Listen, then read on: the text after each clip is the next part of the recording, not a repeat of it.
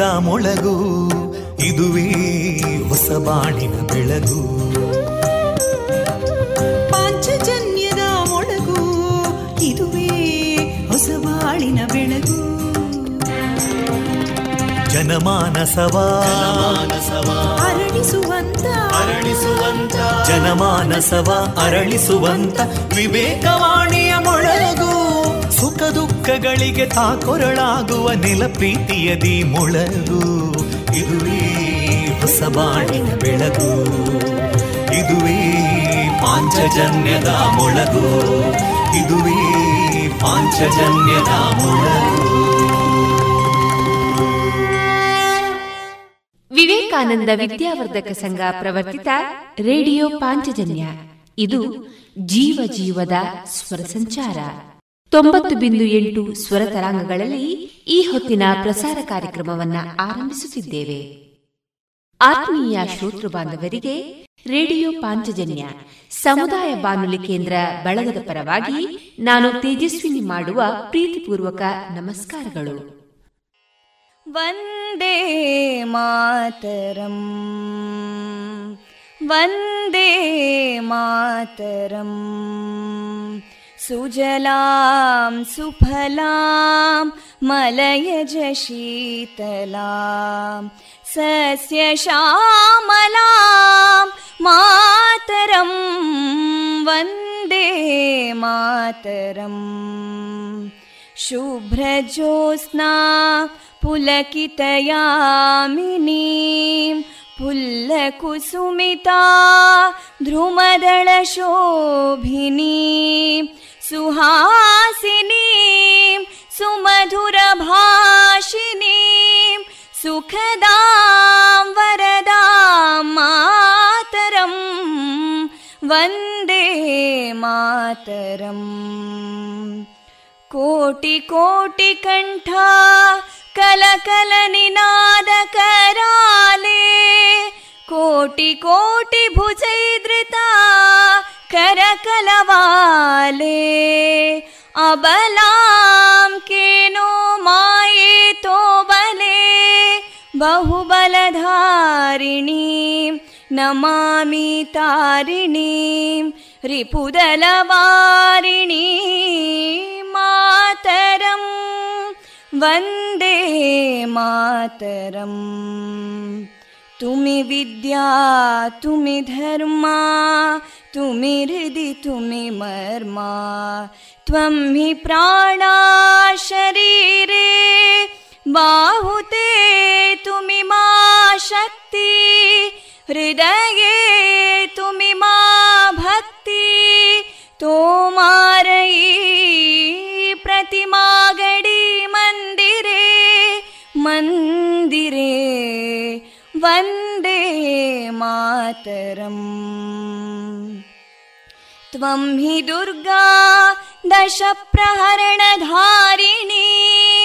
कमलां कमलदलविहारिणीं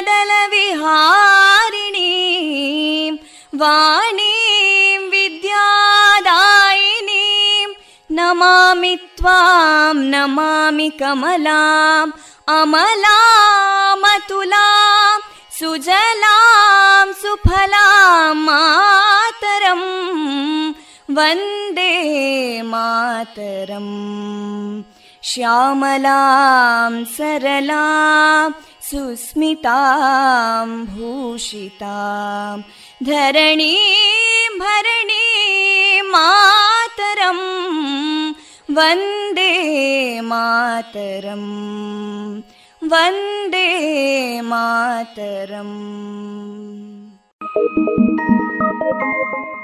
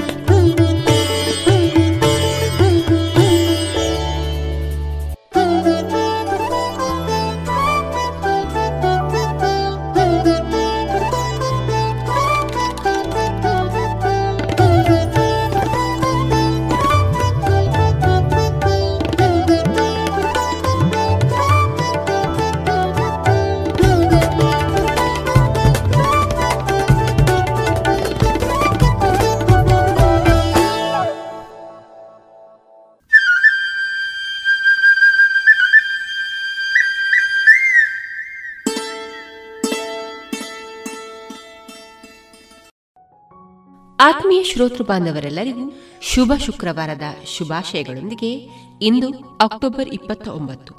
ಈ ದಿನ ಪ್ರಸಾರಗೊಳ್ಳಲಿರುವ ಕಾರ್ಯಕ್ರಮದ ವಿವರ ಇಂತಿದೆ. ಮೊದಲಿಗೆ ಭಕ್ತಿ ಗೀತೆಗಳು ಮಾರುಕಟ್ಟೆದಾರಣೆ ಹವ್ಯಾಸಿ ಕಲಾವಿದರಿಂದ ಆತ್ಮಹತ್ಯೆ ತಡೆ, ಈ ಕುರಿತ ಕಿರು ಪ್ರಹಸನ ಡಾಕ್ಟರ್ ಸುಭಾಷ್ ಪಟ್ಟಾಜೆ ಅವರಿಂದ ಎ. ಸತ್ಯನಾರಾಯಣ ಅವರ ಹಳೆ ಕಾಲದ ಹೊಸ ಕಥೆಗಳು ಈ ಸಂಕಲನದ ಪರಿಚಯ. ಜಾಣ ಸುದ್ದಿಯಲ್ಲಿ ವೈದ್ಯಕೀಯದಲ್ಲಿ ಆಕಸ್ಮಿಕಗಳು ಕೊನೆಯಲ್ಲಿ ಮಧುರಗಾನ ಪ್ರಸಾರವಾಗಲಿದೆ.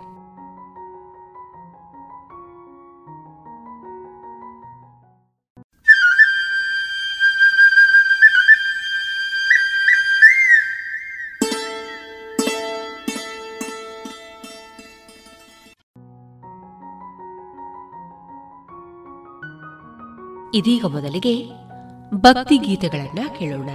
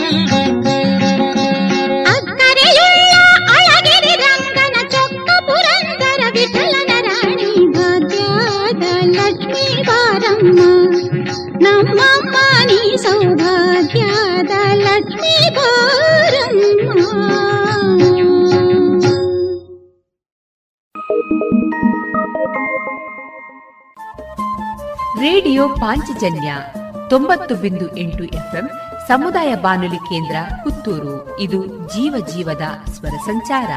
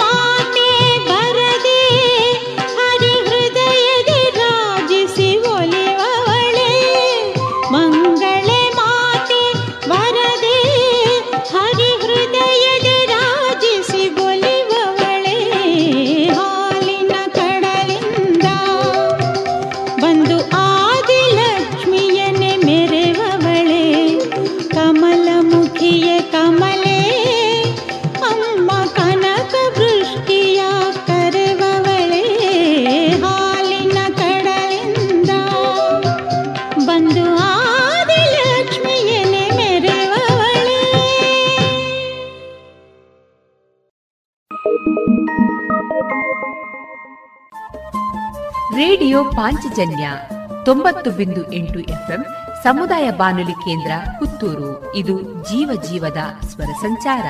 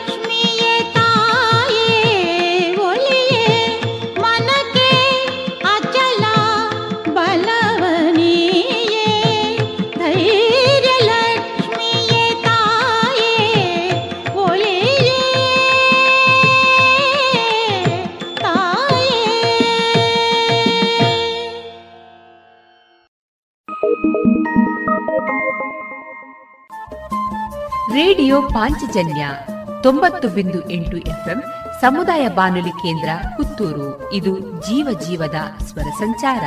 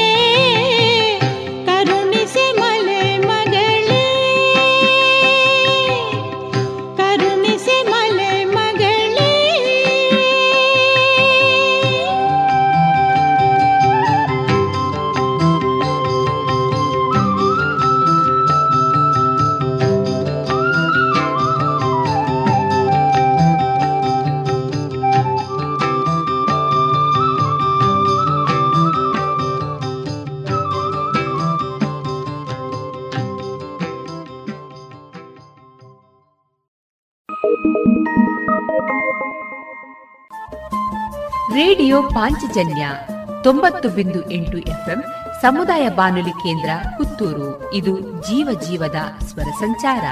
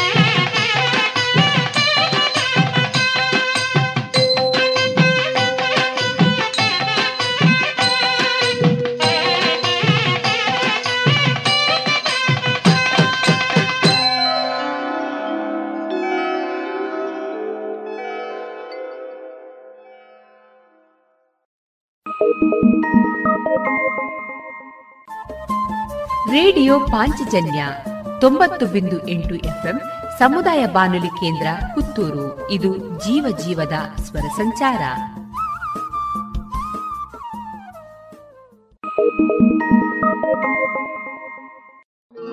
Mm-hmm.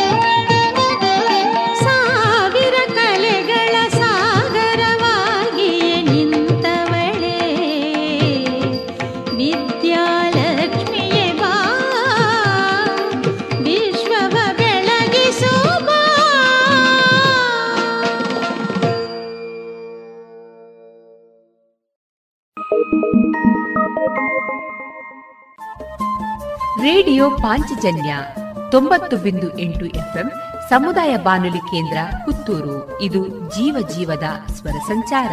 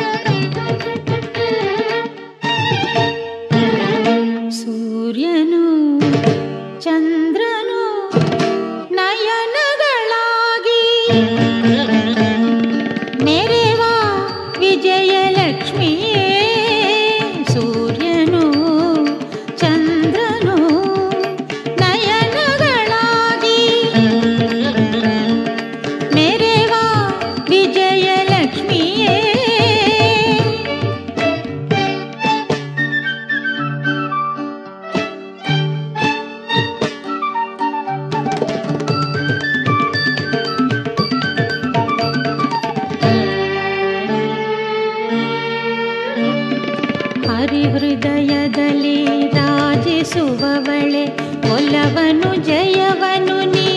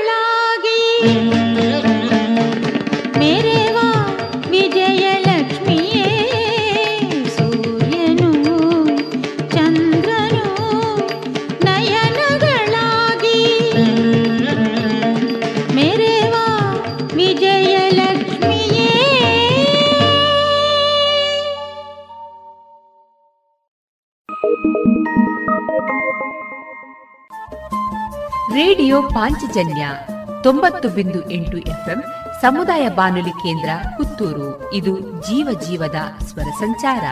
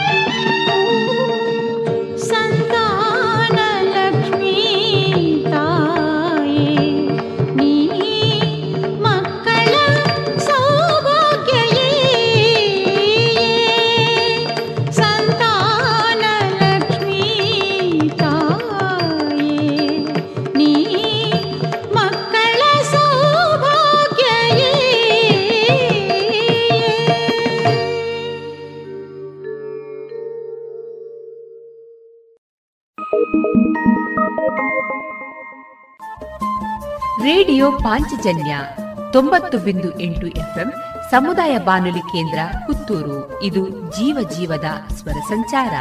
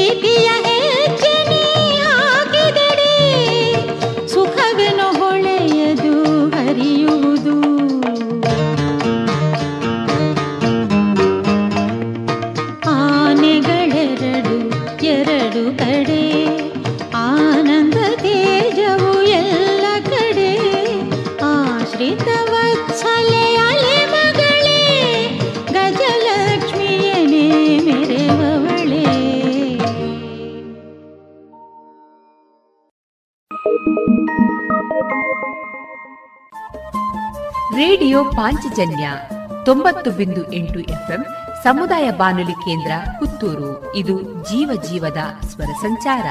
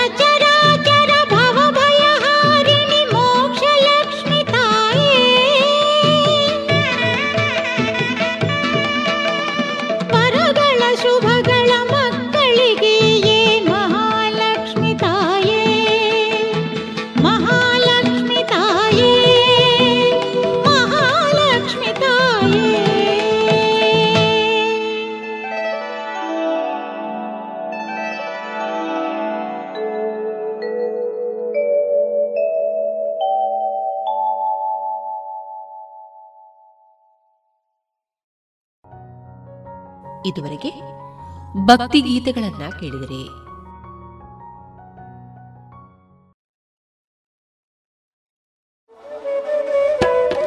ಕಳೆದ ಇಪ್ಪತ್ತು ವರ್ಷಗಳಿಂದ ಯಶಸ್ವಿಯಾಗಿ ತರಬೇತಿ ನೀಡುತ್ತಿರುವ ಸಂಸ್ಥೆಯಲ್ಲಿ ನೇರವಾಗಿ ಎಸ್ಎಸ್ಎಲ್ಸಿ ಪಿಯುಸಿ, ಎಲ್ಕೆಜಿ, ಯುಕೆಜಿ ತರಗತಿಯಿಂದ ಪದವಿ ತನಕ ಎಲ್ಲಾ ವಿಷಯಗಳಲ್ಲಿ ತರಬೇತಿ, ಆಸಕ್ತರೆಲ್ಲರಿಗೂ computer, spoken English, nursery teachers CA CPT CS bank exam IBPS ಎಲ್ಲಾ ಸ್ಪರ್ಧಾತ್ಮಕ ಪರೀಕ್ಷೆಗಳಿಗೆ ತರಬೇತಿ ನವೋದಯ ಸ್ವಉದ್ಯೋಗ ಪೂರಕ ಟೈಲರಿಂಗ್, ಬ್ಯೂಟಿಷಿಯನ್ ಮೆಹಂದಿ ತರಬೇತಿಗಳಿಗಾಗಿ ಹಿಂದೆ ಸಂಪರ್ಕಿಸಿ ಈಶಾ ವಿದ್ಯಾಲಯ, ನೆಲ್ಲಿಕಟ್ಟೆ ಪುತ್ತೂರು.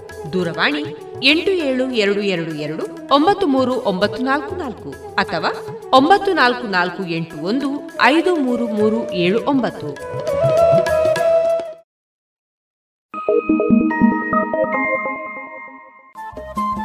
ರೇಡಿಯೋ ಪಾಂಚಜನ್ಯ ತೊಂಬತ್ತು ಬಿಂದು ಎಂಟು ಎಫ್ಎಂ ಸಮುದಾಯ ಬಾನುಲಿ ಕೇಂದ್ರ ಪುತ್ತೂರು. ಇದು ಜೀವ ಜೀವದ ಸ್ವರ ಸಂಚಾರ.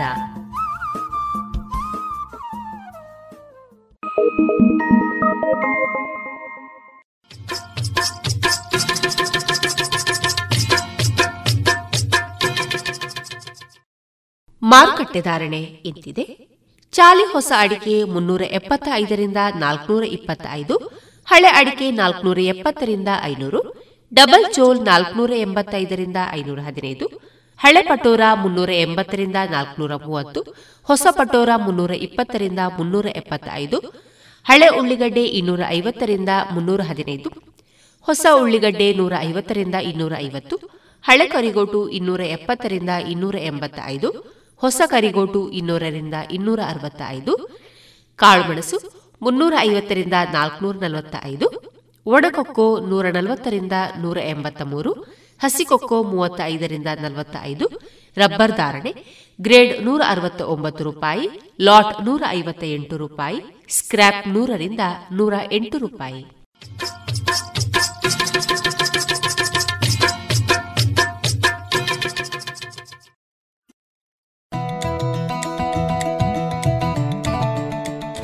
Gayatri credit cooperative society limited ಹಾಗೂ ವಿವೇಕಾನಂದ ಪಾಲಿಟೆಕ್ನಿಕ್ ಕಾಲೇಜು ಇದರ ಸಹಯೋಗದೊಂದಿಗೆ ಕೈಮಗ್ಗ, ಕರಕುಶಲ, ಸ್ವದೇಶಿ ಉತ್ಪನ್ನಗಳ ಪ್ರದರ್ಶನ ಹಾಗೂ ಮಾರಾಟ ಮತ್ತು ಸಾಂಸ್ಕೃತಿಕ ವೈಭವ ಕಾರ್ಯಕ್ರಮ ಸ್ವದೇಶಿ ಸಂಭ್ರಮ. ಇದೇ ಅಕ್ಟೋಬರ್ ಮೂವತ್ತು, ಮೂವತ್ತೊಂದು ಮತ್ತು ನವೆಂಬರ್ ಒಂದರಂದು ಬೆಳಗ್ಗೆ ಒಂಬತ್ತರಿಂದ ಸಂಜೆ ಎಂಟು ಮೂವತ್ತರವರೆಗೆ ಸ್ಥಳ ಶ್ರೀ ಮಹಾಲಿಂಗೇಶ್ವರ ಸಭಾಭವನ ಪುತ್ತೂರು. ಆತ್ಮನಿರ್ಭರ ಪರಿಕಲ್ಪನೆಯಲ್ಲಿ ತಯಾರಾದ ಉತ್ತಮ ಗುಣಮಟ್ಟದ ಗೃಹೋತ್ಪನ್ನಗಳು, ಆಹಾರ ಪದಾರ್ಥಗಳು, ವಿಶಿಷ್ಟ ಯಂತ್ರಗಳ ಪ್ರಾತ್ಯಕ್ಷಿಕೆ, ಉತ್ಕೃಷ್ಟ ದೇಸಿ ಉತ್ಪನ್ನಗಳು, ಆಕರ್ಷಕ ಕರಕುಶಲ ವಸ್ತುಗಳು, ಹಲವು ರಾಜ್ಯಗಳ ವಿಶಿಷ್ಟ ವಿನ್ಯಾಸಗಳ ಉಡುಗೆಗಳು, ಇವೆಲ್ಲವೂ ಸ್ವದೇಶಿ ಸಂಭ್ರಮದಲ್ಲಿ.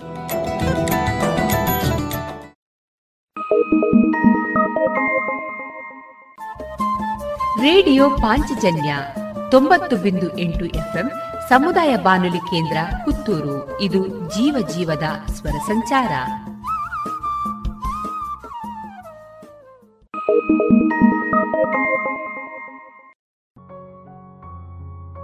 ಇನ್ನೀಗ ಹವ್ಯಾಸಿ ಕಲಾವಿದರಿಂದ ಆತ್ಮಹತ್ಯೆ ತಡೆ.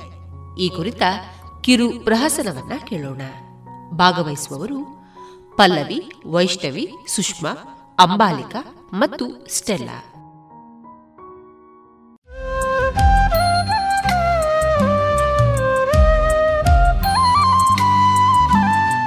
ದಾರಿ ಇರುವ ಕಡೆ ನಡೆದು ಸಾವಿರಾರು ಜನರಲ್ಲಿ ನೀವೊಬ್ಬರಾಗದಿರಿ.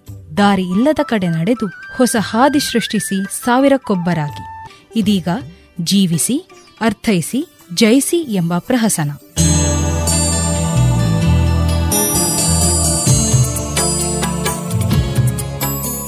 ರೈತರ ಕಷ್ಟ ಯಾರ ಹತ್ರ ಹೇಳೋಣ?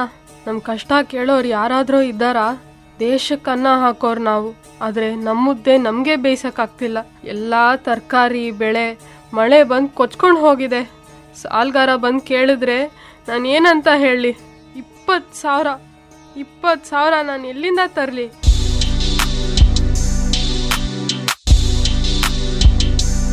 ಮುದಣ ಯೋ ಮುದಣ ಎಲ್ಲಿದೀಯಾ ನನ್ ಇಪ್ಪತ್ತು ಸಾವಿರ ಗುಳು ಮನ್ಸಿ ಒಂದ್ ತಿಂಗಳಾಯ್ತು. ಬಾರೋ ಹೊರಗೆ. ಬುದ್ಧಿ ಒಳಗೆ ಬನ್ನಿ ಬುದ್ಧಿ ಮಾತಾಡೋಣ. ಎಲ್ಲ ನಮ್ಮನ್ನೇ ನೋಡ್ತಿದ್ದಾರೆ ರಸ್ತೆಯಲ್ಲಿ ಮಾನ ಮರ್ಯಾದೆ ಹೋಗುತ್ತೆ ಬುದ್ಧಿ. ನಿನ್ಗೇನೋ ಮರ್ಯಾದೆ ಕೊಡೋದು. ಸಾಲ ತಗೊಳ್ಳೋಕೆ ಮುಂಚೆ ಅಥವಾ ತೀರ್ಸಿದ ಮೇಲೆ ಇರಬೇಕು. ಅಲ್ಲ ಸಾಲ ತೀರ್ಸಕ್ಕಾಗ್ದಿರೋ ನಿನ್ಗೆ ಮರ್ಯಾದೆ ಬೇರೆ ಕೊಡ್ಬೇಕಂತೆ. ಬಡ್ಡಿ ಕೂಡ ಕೊಡದೇ ಇರೋ ನಿನ್ಗೆ ತಿಂದಿದ್ದನ್ನ ಹೆಂಗ್ ಕರಗುತ್ತೆ ಅನ್ಸ್ತೀನಿ. ನಾಳೆ ಅಷ್ಟರಲ್ಲಿ ತೀರ್ಸಿದ್ರೆ ಸರಿ. ಇಲ್ಲ ಅಂದ್ರೆ ನಾನ್ ಯಾರು ಅಂತ ತೋರಿಸ್ತೀನಿ ನಿನ್ಗೆ.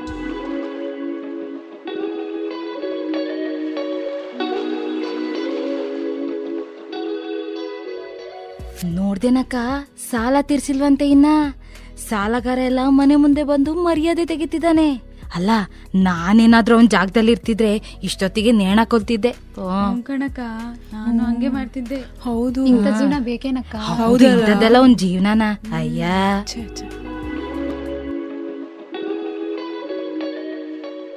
ಇಷ್ಟೆಲ್ಲ ಆದ್ಮೇಲೆ ನನ್ನ ಹೆಂಡತಿ ಮಕ್ಕಳಿಗೆ ಮುಖ ಹೇಗೆ ತೋರಿಸ್ಲಿ? ಅಕ್ಕ ಪಕ್ಕದ ಮನೆಯವರೆಲ್ಲ ನನ್ನ ಕಡೆ ಬೆಳ್ ತೋರ್ಸಂಗಾಗೋಯ್ತು ಸಾಲ ಅಂತೂ ನಮ್ಮ ಅಪ್ಪನ ಹಣೆಗೂ ತೀರ್ಸೋಕ್ಕಾಗಲ್ಲ. ಜೀವನದಾಗ ಯಾವ ದಾರಿನೂ ಕಾಣ್ತಿಲ್ಲ. ಇಂಥ ಮಾನ್ಗೆ ಜೀವನ ಬೇಕಾ ನನಗೆ ಇರೋದಕ್ಕಿಂತ ಸಾಯೋದೇ ಮೇಲು.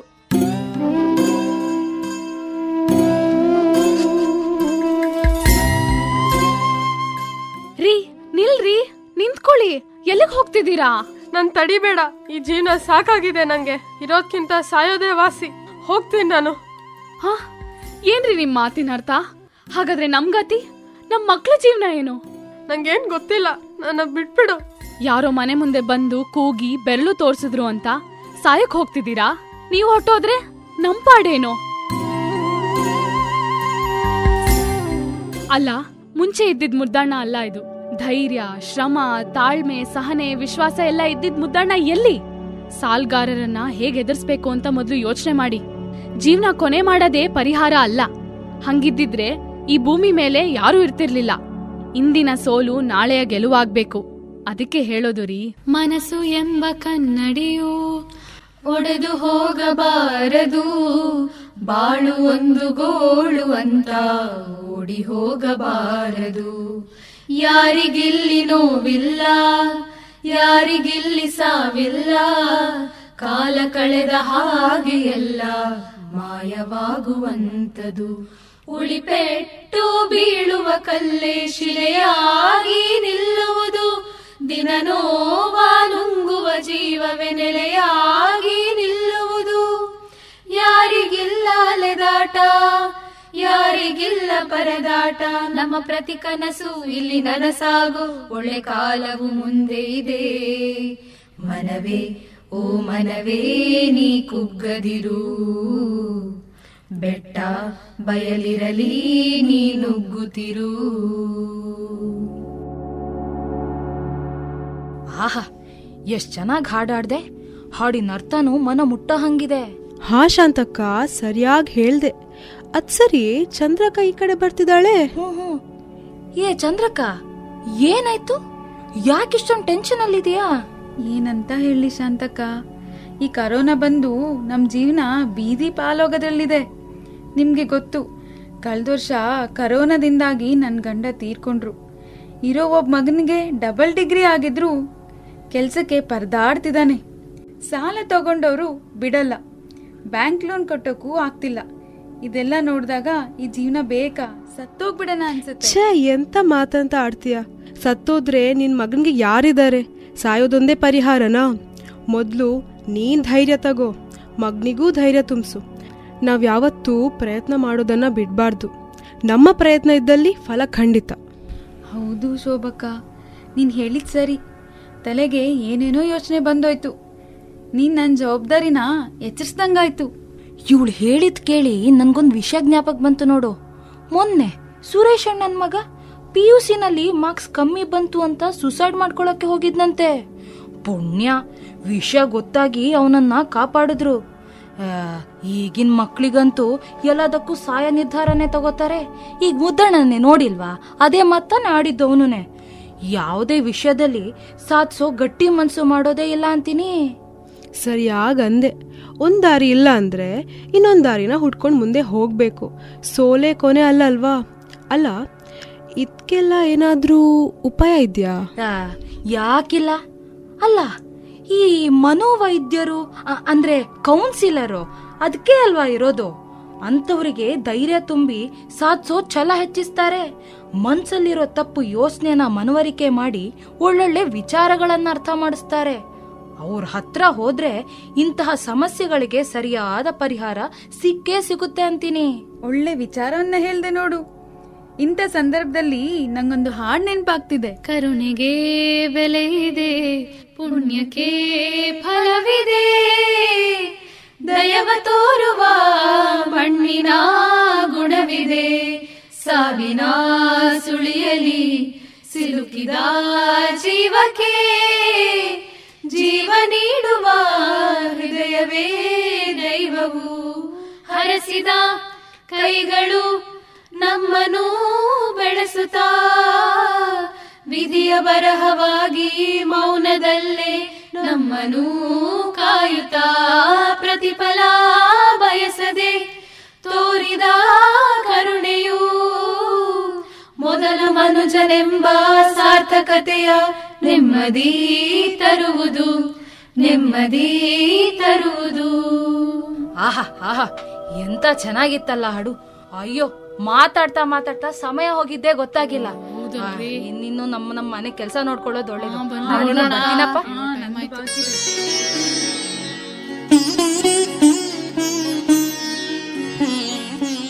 ನಮಸ್ಕಾರ. ನನ್ನ ಹೆಸರು ಸುಷ್ಮಾ ರಾಣಿ. ನನ್ನ ಕವನದ ಶೀರ್ಷಿಕೆ, ಜೀವಿಸು, ಜಯಿಸು. ಜೀವಿಸಬೇಕು, ಜಯಿಸಬೇಕು, ಇದ್ದು ಗಳಿಸಬೇಕು. ಜೀವಿಸಬೇಕು, ಜಯಿಸಬೇಕು, ಇದ್ದು ಗಳಿಸಬೇಕು. ನಗಬೇಕು, ನಗಿಸ್ಬೇಕು ನಲಿಯುತ ನಡಿಬೇಕು. ಏನಾದರೂ ಆಗಲಿ, ಸಾಗಬೇಕು ಮುಂದೆ, ನಡೆಯಲಿ ಪಯಣ ಗುರಿಯ ಹಿಂದೆ. ಜೀವಿಸಬೇಕು, ಜಯಿಸಬೇಕು, ತಲೆಯ ಎತ್ತಿ ನಡಿಬೇಕು. ನಗಬೇಕು, ನಗಿಸ್ಬೇಕು, ನಲಿಯುತ್ತ ನಡಿಬೇಕು. ಸಾಗದಿರು ನೀ ಎಂದೆಂದು ಹಿಂದೆ, ಆಗಬೇಕು ಕನಸು ನನಸು ಮುಂದೆ. ಇದ್ದಾರೆ ಗುರುಗಳು ನಮ್ಮ ಹಿಂದೆ, ಹೀಗೆ ಸಾಗಲಿ ಪಯಣ ಮುಂದೆ. ಜೀವಿಸ್ಬೇಕು, ಜಯಿಸ್ಬೇಕು, ಇದ್ದು ಗಳಿಸ್ಬೇಕು. ನಗಬೇಕು, ನಗಿಸ್ಬೇಕು, ನಲಿಯುತ್ತ ನಡಿಬೇಕು. ಗಳಿಸಿ ನಮ್ಮ ಪತಾಕೆ ಹಾಸ್ಬೇಕು, ಜನರಿಗೆ ಮಾದರಿ ನಾವಾಗ್ಬೇಕು. ಬೆಳಿಬೇಕು, ಬೆಳೆಸ್ಬೇಕು, ಜನರಿಗೆ ಹುಮ್ಮಸ್ಸು, ಅರಿತರೆ ಜೀವನ ಆಗುವುದು ಸೊಗಸು.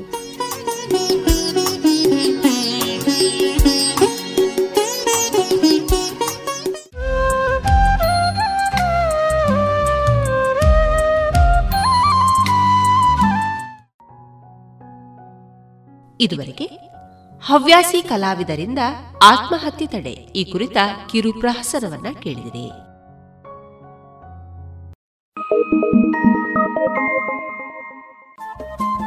ರೇಡಿಯೋ ಪಾಂಚಜನ್ಯ ತೊಂಬತ್ತು ಬಿಂದು ಎಂಟು ಎಫ್ಎಂ ಸಮುದಾಯ ಬಾನುಲಿ ಕೇಂದ್ರ ಪುತ್ತೂರು. ಇದು ಜೀವ ಜೀವದ ಸ್ವರ ಸಂಚಾರ.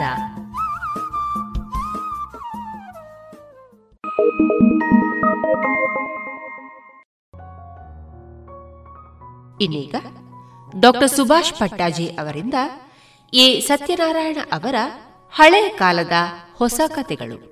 ಈ ಸಂಕಲನದ ಪರಿಚಯವನ್ನ ಕೇಳೋಣ. ಹಳೆ ಕಥೆಗಳ ಆಧಾರ ಪೀಠದಲ್ಲಿ. ಹಳೆಯ ಕಾಲದ ಹೊಸ ಕತೆ ಎಂಬ ಕೃತಿಯು ಕೆ. ಸತ್ಯನಾರಾಯಣ ಅವರ ಮೂರನೆಯ ಕಥಾ ಸಂಕಲನ. ನಿಮ್ಮ ಮೊದಲ ಪ್ರೇಮದ ಕಥೆ ಹಾಗೂ ವಿಕ್ಟೋರಿಯಾ ಮಗ ದೇವಲಿಂಗು ಎಂಬ ಎರಡು ಕಥಾ ಸಂಕಲನಗಳು ಪ್ರಕಟವಾಗಿದ್ದವು. ಇವರ ನಾಲ್ಕು ಕಾದಂಬರಿಗಳು ಪ್ರವಾಸ ಕಥನ ಕೂಡ ಅಚ್ಚಾಗಿದ್ದವು. ಹೀಗೆ ವಿಭಿನ್ನ ಪ್ರಕಾರಗಳಲ್ಲಿ ಕೈಯಾಡಿಸಿದ್ದರೂ ಅವರನ್ನು ಕನ್ನಡ ಓದುಗರು ಮತ್ತು ವಿಮರ್ಶಾ ವಲಯವು ನವ್ಯೋತ್ತರ ಸಾಹಿತ್ಯದ ಪ್ರಮುಖ ಕತೆಗಾರರೆಂದೇ ಗುರುತಿಸಿದ್ದಾರೆ. ನವ್ಯೋತ್ತರ ಕತೆಗಾರರಲ್ಲಿ ದಲಿತ ಬಂಡಾಯಗಳು ಒಂದು ನೆಲೆ. ನವ್ಯ ಕಾಲದಲ್ಲಿಯೇ ದೇವನೂರು ಮಹಾದೇವ ಪ್ರಾರಂಭಿಸಿದ ಹೊಸ ಶೋಧನೆಯನ್ನು ಮೊಗಳ್ಳಿ ಗಣೇಶ, ಕುಂವಿ ಮೊದಲಾದವರು ಮುಂದುವರಿಸುತ್ತಿದ್ದಾರೆ. ಇನ್ನೊಂದು ನೆಲೆಯಲ್ಲಿ ನವ್ಯೋತ್ತರದ ಪ್ರಮುಖ ಶೋಧನೆ, ಜಯಂತ ಕಾಯ್ಕಿಣಿ, ರಾಘವೇಂದ್ರ ಪಾಟೀಲ, ಅಮರೇಶ್ ನುಗಡೋಣಿ, ವಿವೇಕ ಶಾನಭಾಗ ಮೊದಲಾದವರಿಂದ ಮುಂದುವರಿಯುತ್ತಿದೆ. ಆಧುನಿಕ ಬದುಕನ್ನು ತಮ್ಮದೇ ಆದ ರೀತಿಯಲ್ಲಿ ಪರಿಭಾವಿಸಲು ಇವರೆಲ್ಲ ಒಂದಲ್ಲ ಒಂದು ರೀತಿಯಿಂದ ಪ್ರಯತ್ನಿಸುತ್ತಿದ್ದಾರೆ.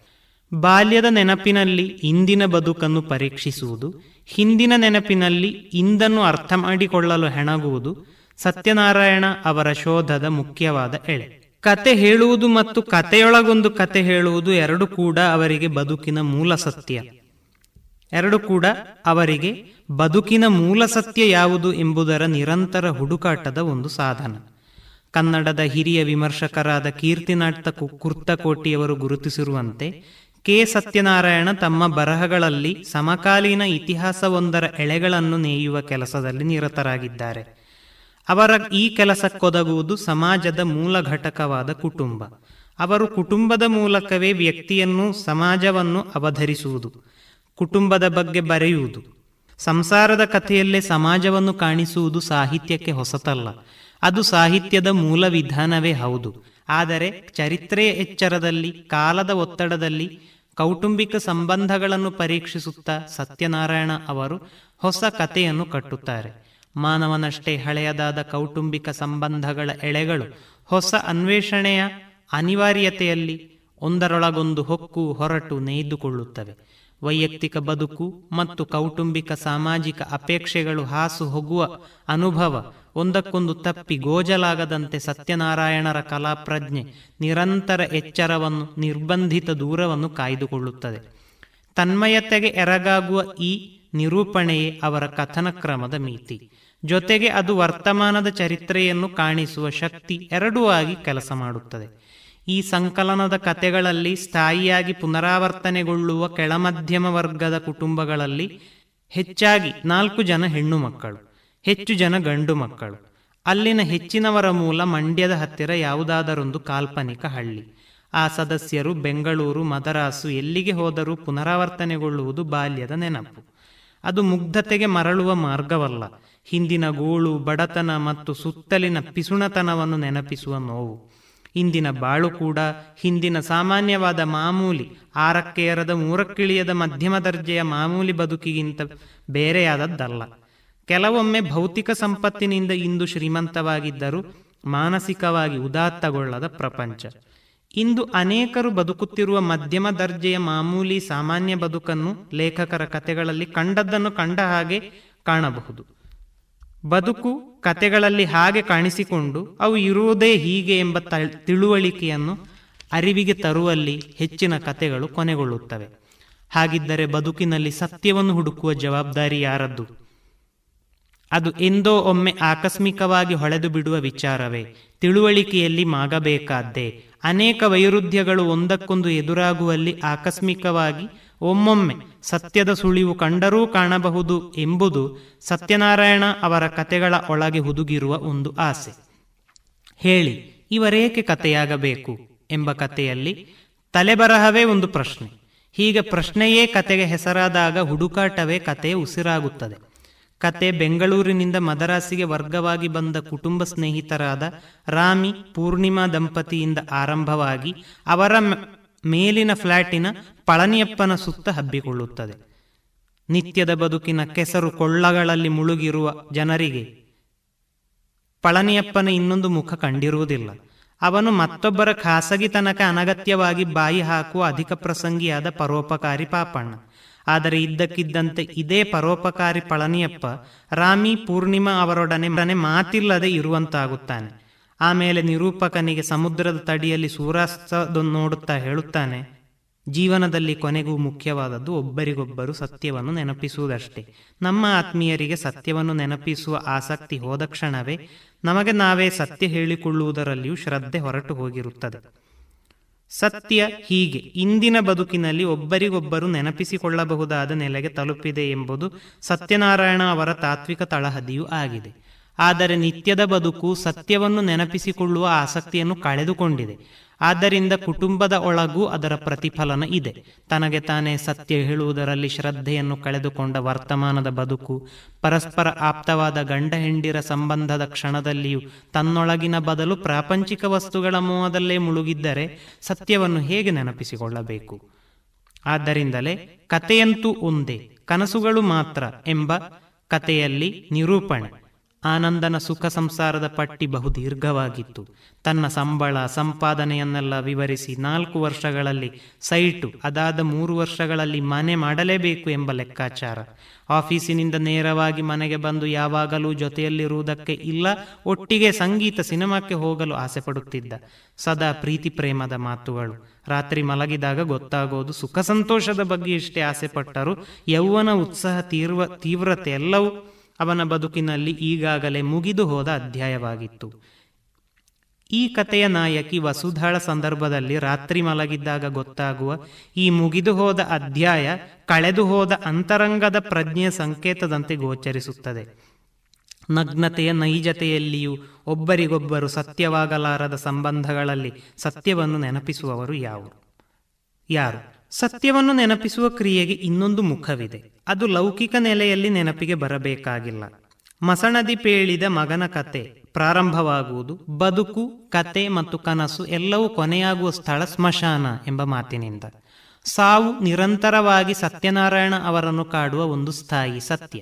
ಈ ಹಿಂದಿನ ಸಂಕಲನಗಳಲ್ಲಿಯೂ ಸಾವು ಅವರ ಶೋಧನೆಯ ಮುಖ್ಯ ನೆಲೆಗಳಲ್ಲೊಂದು. ಸತ್ಯದ ಹುಡುಕಾಟದಲ್ಲಿ ಅಲೌಕಿಕವಾದ ನೆಲೆಗೆ ಅನುಭವವನ್ನು, ಶೋಧನೆಯ ಹಂತಗಳನ್ನು ವಿಸ್ತರಿಸಿಕೊಳ್ಳಲು ಸಾವು ಅವರ ಪಾಲಿಗೆ ಒದಗಿ ಬರುತ್ತದೆ. ಸಾವಿನ ಮೂಲಕ ಲೌಕಿಕ ಬದುಕನ್ನು ಶೋಧಿಸುವ ಪ್ರಯತ್ನದಲ್ಲಿ ಕೆಲವೊಮ್ಮೆ ಅವರು ವಾಸ್ತವತೆಯ ಮಿತಿಗಳನ್ನು ಮೀರಿ ನಿತ್ಯದ ಬದುಕಿನ ಜಂಜಾಟಗಳಿಂದಲೇ ಅನುಭವದ ಮಿಂಚನ್ನು ಬೆಳಗಲು ಯತ್ನಿಸುತ್ತಾರೆ. ಸಾವಿನ ಹಿನ್ನೆಲೆಯಲ್ಲಿ ಕತೆ ವಾಸ್ತವದಲ್ಲಿ ಪ್ರಾರಂಭವಾಗಿ ಕೆಲವೊಮ್ಮೆ ಮಾಂತ್ರಿಕ ವಾಸ್ತವತೆಗೆ ಹತ್ತಿರವಾದ ಶಕ್ತಿಯನ್ನು ಪಡೆಯುತ್ತದೆ. ಉದಾಹರಣೆಗೆ, ಮಸಣದಿ ಪೇಳಿದ ಮಗನ ಕಥೆಯಲ್ಲಿ ಬರುವ ಮುದುಕಪ್ಪ ಸ್ಮಶಾನದಲ್ಲಿ ಆಕಸ್ಮಿಕವಾಗಿ ಕಂಡು ಅಲ್ಲೇ ಒಂದು ಬದುಕಿನ ಕತೆ ಬಿಚ್ಚಿಡುತ್ತಾನೆ.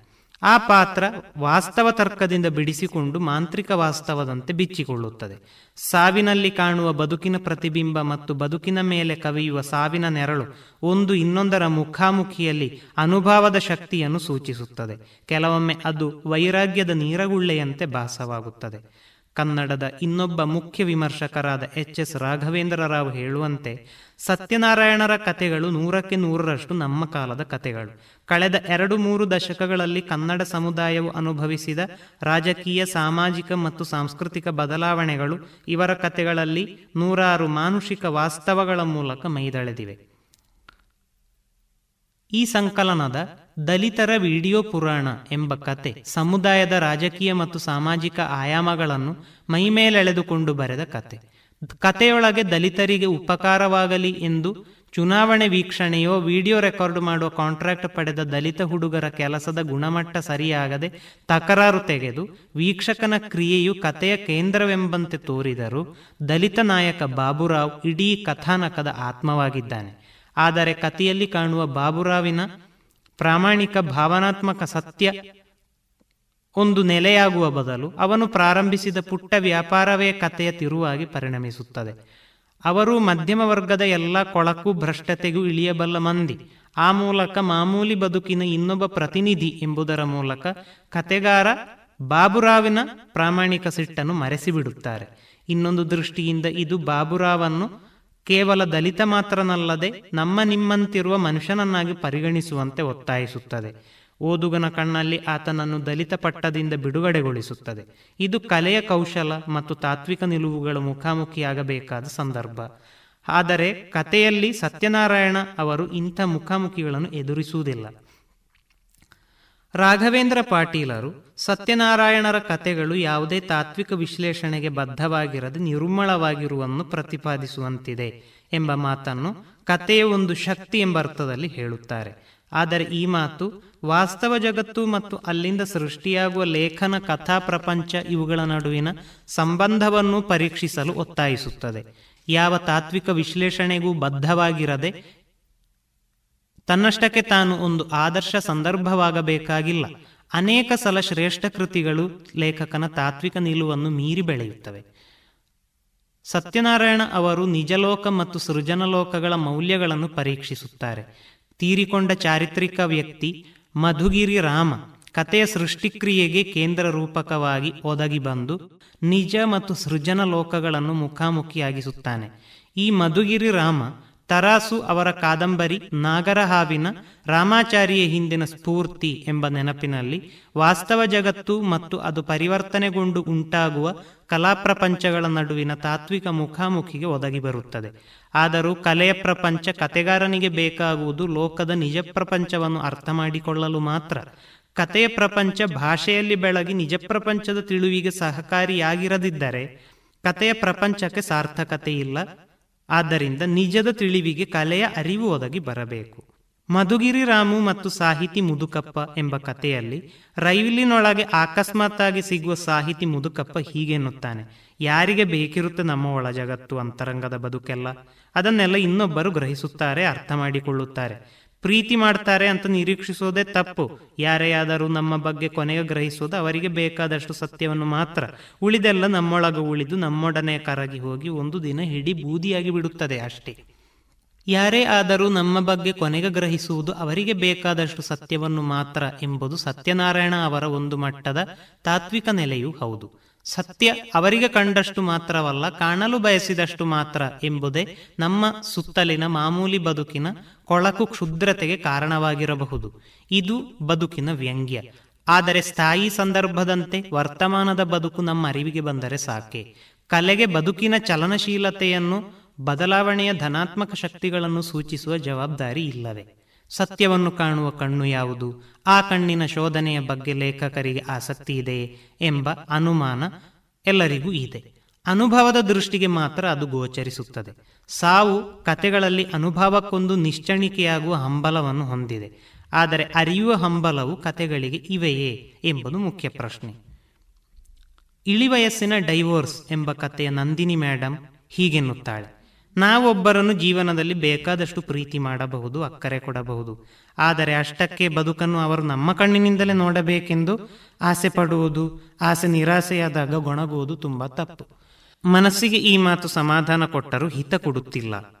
ಬಹುಶಃ ಲೇಖಕರ ಕತೆಗಳ ಶೋಧನೆ ಒಟ್ಟಾರೆ ಬದುಕಿಗೆ ಯಾವುದು ಹಿತ ಎಂಬುದನ್ನು ಅರಸುವುದೇ ಆಗಿದೆ. ಹೀಗೆ ಕೆ. ಸತ್ಯನಾರಾಯಣ ಅವರು ತಮ್ಮ ಆಸಕ್ತಿ ಮತ್ತು ಮನೋಧರ್ಮ ಎಂಬ ಎರಡು ವಿಮರ್ಶಾ ಲೇಖನಗಳ ಸಂಕಲನಗಳಲ್ಲಿ ಕನ್ನಡದ ಕೆಲವು ಮುಖ್ಯ ಕತೆಗಾರರ ಬಗ್ಗೆ ಬರೆಯುತ್ತಾರೆ. ಸ್ವತಃ ಕತೆಗಾರರಾದ ಸತ್ಯನಾರಾಯಣರ ಈ ಲೇಖನಗಳು ಕತೆಗಳ ಬಗೆಗಿನ ಅವರ ದೃಷ್ಟಿಕೋನಕ್ಕೆ ಸೂಚನೆಯನ್ನು ನೀಡುತ್ತದೆ. ಮಾಸ್ತಿಯವರ ಕತೆಗಳ ಬಗ್ಗೆ ಬರೆಯುತ್ತಾ ಅವರು ಹೇಳುತ್ತಾರೆ ಕತೆಗಾರಿಕೆಯ ಉದ್ದೇಶವೇನು? ಕತೆಗೂ ಕತೆಗಾರನಿಗೂ ಬದುಕಿಗೂ ಇರುವ ಸಂಬಂಧ, ಇರಬೇಕಾದ ಸಂಬಂಧ ಯಾವ ಸ್ವರೂಪದ್ದು ಎಂಬೆಲ್ಲ ಪ್ರಶ್ನೆಗಳ ಅರ್ಥಪೂರ್ಣ ಚರ್ಚೆಗೆ ಮಾಸ್ತಿ ಕತೆಗಳು ನೆರವಿಗೆ ಬರುವ ಹಾಗೆ ಮತ್ತೆ ಯಾವ ಕತೆಗಾರರ ಬರವಣಿಗೆಯೂ ಬರುವುದಿಲ್ಲ. ಮಾಸ್ತಿ ಮನುಷ್ಯರ ಕತೆಗಳನ್ನು ಚರಿತ್ರೆಯಂತೆಯೂ, ಚರಿತ್ರೆಯನ್ನು ಮನುಷ್ಯರ ಕತೆಗಳಂತೆಯೂ ಹೇಳುತ್ತಾ ಹೋಗುತ್ತಾರೆ. ಅರ್ಥಪೂರ್ಣ ಬದುಕನ್ನು ಕಾಣುವ, ಕಂಡದ್ದನ್ನು ಕಲೆಯಲ್ಲಿ ಪ್ರಸ್ತುತಗೊಳಿಸುವ, ಸಂದಿಗ್ಧ ಸಂಕಷ್ಟಗಳ ಬಗ್ಗೂ ಮಾಸ್ತಿ ಚಿಂತಿಸಿದವರು. ಸತ್ಯನಾರಾಯಣ ಒಂದರ್ಥದಲ್ಲಿ ಮಾಸ್ತಿಯಿಂದ ಪ್ರಭಾವಿತರಾದವರು. ಇನ್ನೊಂದರ್ಥದಲ್ಲಿ ಅವರು ಮಾಸ್ತಿಯ ಕಥನ ಪರಂಪರೆಯನ್ನು ಮುಂದುವರಿಸುವವರು. ಕಥೆಯು ಪಡೆಯುವ ಪ್ರಾತಿನಿಧಿಕ ಸ್ವರೂಪ ನವ್ಯರ ಶೈಲಿ. ಆದ್ದರಿಂದ ಅವರು ಪ್ರಜ್ಞಾಪೂರ್ವಕವಾಗಿ ಹೊರಬಂದಿದ್ದಾರೆ. ಕತೆ ಪಡೆಯುವ ಪ್ರಾತಿನಿಧಿಕ ಸ್ವರೂಪದ ತಂತ್ರವನ್ನು ಬಿಟ್ಟು ಆಖ್ಯಾನದ ಕಥನ ಕ್ರಮದ ಶೈಲಿಯನ್ನಾರಿಸುವುದು ನವ್ಯೋತ್ತರ ಕಥೆಗಳ ಮುಖ್ಯ ಲಕ್ಷಣಗಳಲ್ಲೊಂದು. ಕನ್ನಡ ಚಿಂತಕ, ವಿಮರ್ಶಕ ಜಿ. ರಾಜಶೇಖರ ಗುರುತಿಸಿರುವಂತೆ, ಸತ್ಯನಾರಾಯಣ ಕೂಡ ತಮ್ಮ ಕತೆಗಳ ತಂತ್ರದಲ್ಲಿ ಗುರುತಿಸುವಂತೆ ಅವರ ಕತೆಗಳ ನಿರೂಪಕರಿಗೆ ಈ ಬಗೆಯ ಧೈರ್ಯವಿಲ್ಲ. ಇರುವುದು ಮತ್ತು ಕಾಣಿಸುವುದು ಒಂದೇ ಅಲ್ಲ ಎಂಬ ದಿಗ್ಭ್ರಮೆಯಲ್ಲಿಯೇ ಇವರು ಎಲ್ಲ ಕತೆಗಳನ್ನು ಹೇಳೋದು. ರಾಜಶೇಖರ್ ಗುರುತಿಸುವಂತೆ, ಮಾಸ್ತಿಯವರ ನಂಬಿಕೆ ಮತ್ತು ಸತ್ಯನಾರಾಯಣರ ಅಪನಂಬಿಕೆಗಳ ನಡುವೆ ಕನ್ನಡದ ಇಡೀ ನವ್ಯ ಸಾಹಿತ್ಯವೇ ಇದೆ. ಈ ನಂಬಿಕೆ ಮತ್ತು ಅಪನಂಬಿಕೆಗಳ ನಡುವಿನ ಸೆಳೆತ ಸತ್ಯನಾರಾಯಣ ಅವರ ಕತೆಗಳ ಒಂದು ಮುಖ. ಸಂಕಲನದ ಮೊದಲ ಕತೆ ಹೊಸ ಕಾಲದ ಹಿಂಸೆಯಲ್ಲಿ ತಂದೆ ಮೇಲೆ ಹಲ್ಲೆ ಮಾಡಿದ ದಾರಿಹೋಕ ರದ್ದಿ ಅಂಗಡಿ ವ್ಯಾಪಾರಿಯನ್ನು ಮಟ್ಟ ಹಾಕಿಬಿಡುತ್ತೇನೆ ಎಂಬ ಉದ್ವೇಗದಿಂದ ಪ್ರಾರಂಭವಾಗಿ ಕೊನೆಗೆ ಎಲ್ಲವೂ ಸಹಜವಾಗುವ, ಯಾವುದು ಎಲ್ಲೂ ಆಳವಾಗಿ ತಟ್ಟದ ನೆಲೆಗೆ ಬಂದು ತಲುಪುತ್ತದೆ. ಲೇಖಕರಿಗಿರುವ ಸಮಸ್ಯೆ ಎಂದರೆ ತನ್ನ ಸುತ್ತಲಿನ ಕ್ಷುದ್ರತೆ, ಕ್ಷುಲ್ಲಕ ಬದುಕನ್ನು ಮೀರಲು ಒಂದು ಸಾಧ್ಯತೆ ಇದೆ ಎಂಬ ನಂಬಿಕೆ ಅಥವಾ ಒಂದು ಮೀರುವಿಕೆಯನ್ನು ಕಂಡುಕೊಳ್ಳಲು ಸಾಧ್ಯ ಎಂಬ ಕಲ್ಪನೆಯ ಬಗ್ಗೆಗೂ ನಂಬಿಕೆ ಇಲ್ಲದಿರುವುದು. ಕಥೆಯ ಒಟ್ಟು ಆಶಯ ಮತ್ತು ಪ್ರಬಂಧ ಧ್ವನಿ ಸುತ್ತಲಿನ ಬದುಕಿನ ಸಾಮಾನ್ಯ ಜಂಜಾಟ ಮತ್ತು ಕೀಳುತನದ ವಿರುದ್ಧವಾಗಿರುವುದರಿಂದ ಕತೆ ಕಾಣಿಸುವ ಲೋಕ, ಬರಹಗಾರ ಒಪ್ಪುವ ಬದುಕು ಆಗಿರಲೇಬೇಕಿಲ್ಲ ಎಂದು ವಿಧಿತವಾಗುತ್ತದೆ. ಆದರೆ ಅದಕ್ಕೊಂದು ಸಂಕಲ್ಪ ಬಲದ ಆಧಾರವೂ ಇಲ್ಲ. ಕತೆಗಾರರಾಗಿ ಇಷ್ಟು ಮಾನ್ಯತೆಯನ್ನು ಪಡೆದ ಬಳಿಕವೂ ಲೇಖಕರ ನಿರಂತರವಾದ ಆತಂಕ ತಾನು ಓದುಗರನ್ನು ಹೇಗೆ ತಲುಪುವೆನು ಎಂಬುದಾಗಿದೆ. ಕೆಲವೊಮ್ಮೆ ಅದು ಅವರ ಆತ್ಮವಿಶ್ವಾಸವನ್ನು ಎಷ್ಟು ಕಲಕುತ್ತದೆ ಎಂದರೆ, ಅನೇಕ ಸಲ ಅವರ ನಿರೂಪಕರು ಇನ್ನೊಂದು ಧಾಟಿಯಲ್ಲಿ ಹೇಳುವುದಾದರೆ ಎಂಬ ಧಾಟಿಯಲ್ಲಿ ಮುಂದುವರಿಸುತ್ತಾರೆ. ಕಾಣಿಸುವುದನ್ನು ಬಿಟ್ಟು ತೋರಿಸಲು ಹೊರಡುತ್ತಾರೆ, ವಿವರಿಸ ಬಯಸುತ್ತಾರೆ. ತಮ್ಮ ಕತೆಗಳು ಓದುಗರಿಗೆ ಅವರವರ ಬದುಕನ್ನು ಪುನರ್ ಪರಿಶೀಲಿಸಿಕೊಳ್ಳಲು ಸಹಕಾರಿಯಾದರೆ ಬರಹ ಸಾರ್ಥಕವಾದಂತೆ ಎಂಬ ನಂಬಿಕೆ ಅವರದ್ದು. ಆದರೆ ಕೆಲವೊಮ್ಮೆ ಅದನ್ನು ಭದ್ರವಾಗಿ ಪ್ರತಿಷ್ಠಾಪಿಸದೆ ಅವರ ಮನಸ್ಸು ಕೇಳದು. ಗ್ರಹಾಂಬೆಲ್ಲಿಗೂ ಕೇಳದ ಕನಸು ಎಂಬ ಕತೆ ಕೊನೆಯಾಗುವುದು ಅಮ್ಮ, ಈ ಕಥೆಯಲ್ಲಿ ಪಾತ್ರವಾದರೂ ನಿಜ ಜೀವನದಲ್ಲಿ ಅವಳು ನಿಮ್ಮ ತಾಯಿ ಮತ್ತು ಕೊನೆಯದಾಗಿ ಕತೆ ನಡೆದದ್ದು ನಿಮ್ಮ ಮನೆಯಲ್ಲಿ ಮಾತ್ರವೇ. ಈ ಮಾತೆ ಅದಕ್ಕೆ ಸಾಕ್ಷಿ. ಕನ್ನಡದ ಸಣ್ಣ ಕಥೆಗಳ ಬಗ್ಗೆ ಸತ್ಯನಾರಾಯಣ ಅವರು ಬರೆಯುತ್ತಾ, ಕನ್ನಡ ಸಣ್ಣ ಕಥೆಗಳ ಬಗ್ಗೆ ಇತ್ತೀಚೆಗೆ ಬರೆಯುತ್ತಾ ಕೆ. ಸತ್ಯನಾರಾಯಣ ಅವರ ಕಥೆಗಳನ್ನು ವಿವರವಾಗಿ ವಿಶ್ಲೇಷಿಸಿದ ಕನ್ನಡದ ಪ್ರಸಿದ್ಧ ವಿಮರ್ಶಕ ಜಿ. ಎಸ್. ಅಮೂರ ಅವರು, ಕತೆಗಾರರೆಂದು ಸತ್ಯನಾರಾಯಣರಲ್ಲಿ ವಿಕಾಸವನ್ನು ಕಾಣಬಹುದೇ ವಿನಃ ಲಂಘನವನ್ನಲ್ಲ. ಜೀವನದಲ್ಲಿ ಸಾಹಿತ್ಯದಲ್ಲಾಗಲಿ ಅನನ್ಯವಾದುದನ್ನು ಲಂಘನದಿಂದ ಮಾತ್ರ ಸಾಧಿಸಬಹುದು ಎಂದು ಹೇಳುತ್ತಾರೆ. ಆದರೆ ಸಮುದಾಯದಲ್ಲಿ ಲಂಘನ ಒಂದು ಪಲ್ಲಟದ ಭಾಗ.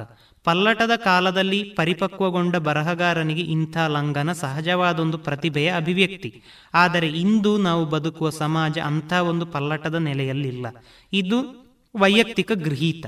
ಆದರೆ ಕತೆಗಾರರ ಕಟ್ಟುಪಾಡು ಎಂಬ ಲೇಖನದಲ್ಲಿ ಸತ್ಯನಾರಾಯಣ ಅವರು ಗೃಹೀತಗಳನ್ನು ಕಟ್ಟುಪಾಡುಗಳನ್ನು ಒಡೆದಾಗ ಮಾತ್ರ ಕತೆಗಾರರ ಚೈತನ್ಯ ಉಕ್ಕಿ ಹರಿಯಬಲ್ಲದು ಎಂದು ಅಭಿಪ್ರಾಯಪಡುತ್ತಾರೆ.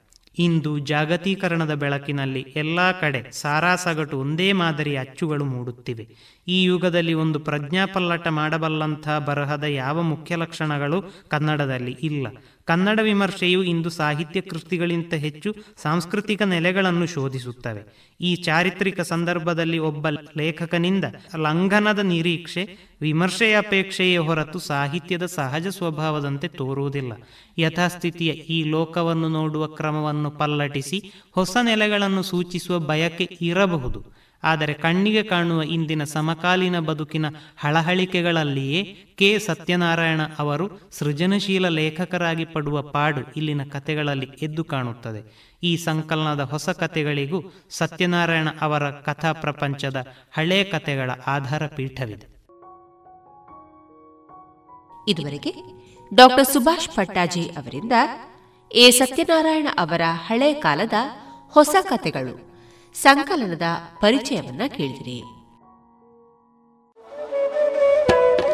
ಕಳೆದ ಇಪ್ಪತ್ತು ವರ್ಷಗಳಿಂದ ಯಶಸ್ವಿಯಾಗಿ ತರಬೇತಿ ನೀಡುತ್ತಿರುವ ಸಂಸ್ಥೆಯಲ್ಲಿ ನೇರವಾಗಿ ಎಸ್ಎಸ್ಎಲ್ಸಿ ಪಿಯುಸಿ, ಎಲ್ಕೆಜಿ, ಯುಕೆಜಿ ತರಗತಿಯಿಂದ ಪದವಿ ತನಕ ಎಲ್ಲಾ ವಿಷಯಗಳಲ್ಲಿ ತರಬೇತಿ, ಆಸಕ್ತರೆಲ್ಲರಿಗೂ computer, spoken English nursery teachers CA CPT CS bank exam IBPS ಎಲ್ಲಾ ಸ್ಪರ್ಧಾತ್ಮಕ ಪರೀಕ್ಷೆಗಳಿಗೆ ತರಬೇತಿ, ನವೋದಯ ಸ್ವಉದ್ಯೋಗ ಪೂರಕ ಟೈಲರಿಂಗ್, ಬ್ಯೂಟಿಷಿಯನ್ ಮೆಹಂದಿ ತರಬೇತಿಗಳಿಗಾಗಿ ಹಿಂದೆ ಸಂಪರ್ಕಿಸಿ ಈಶಾ ವಿದ್ಯಾಲಯ, ನೆಲ್ಲಿಕಟ್ಟೆ ಪುತ್ತೂರು.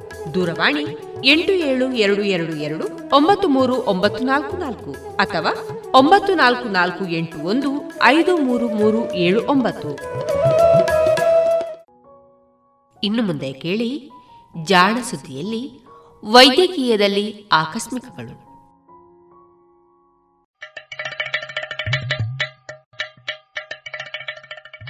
ಕೇಳು ಕೇಳು ಕೇಳು ಜಾಣ ಜಾಣ ಸುದಿಯ ಕೇಳು ಕೇಳು ಕೇಳು ಜಾಣ. ಇಂದು ಹಂದು ಮುಂದು ಹಿಂದು ಹರಿವು ತಿಳಿವು ಚುಟುಕು ಬೆರಗು ನಿತ್ಯ ನುಡಿಯುವತ್ತು ತರಲು, ನಿತ್ಯ ನುಡಿಯುವತ್ತು ತರಲು. ಕೇಳಿ ಜಾಣರ, ಜಾಣ ಸುದ್ದಿಯ ಕೇಳು ಕೇಳು ಕೇಳು ಜಾಣ. ಜಾಣ ಸುದಿಯ ಕೇಳು ಕೇಳು ಕೇಳು ಜಾಣ. ವೈದ್ಯಕೀಯದಲ್ಲಿ ಆಕಸ್ಮಿಕಗಳು.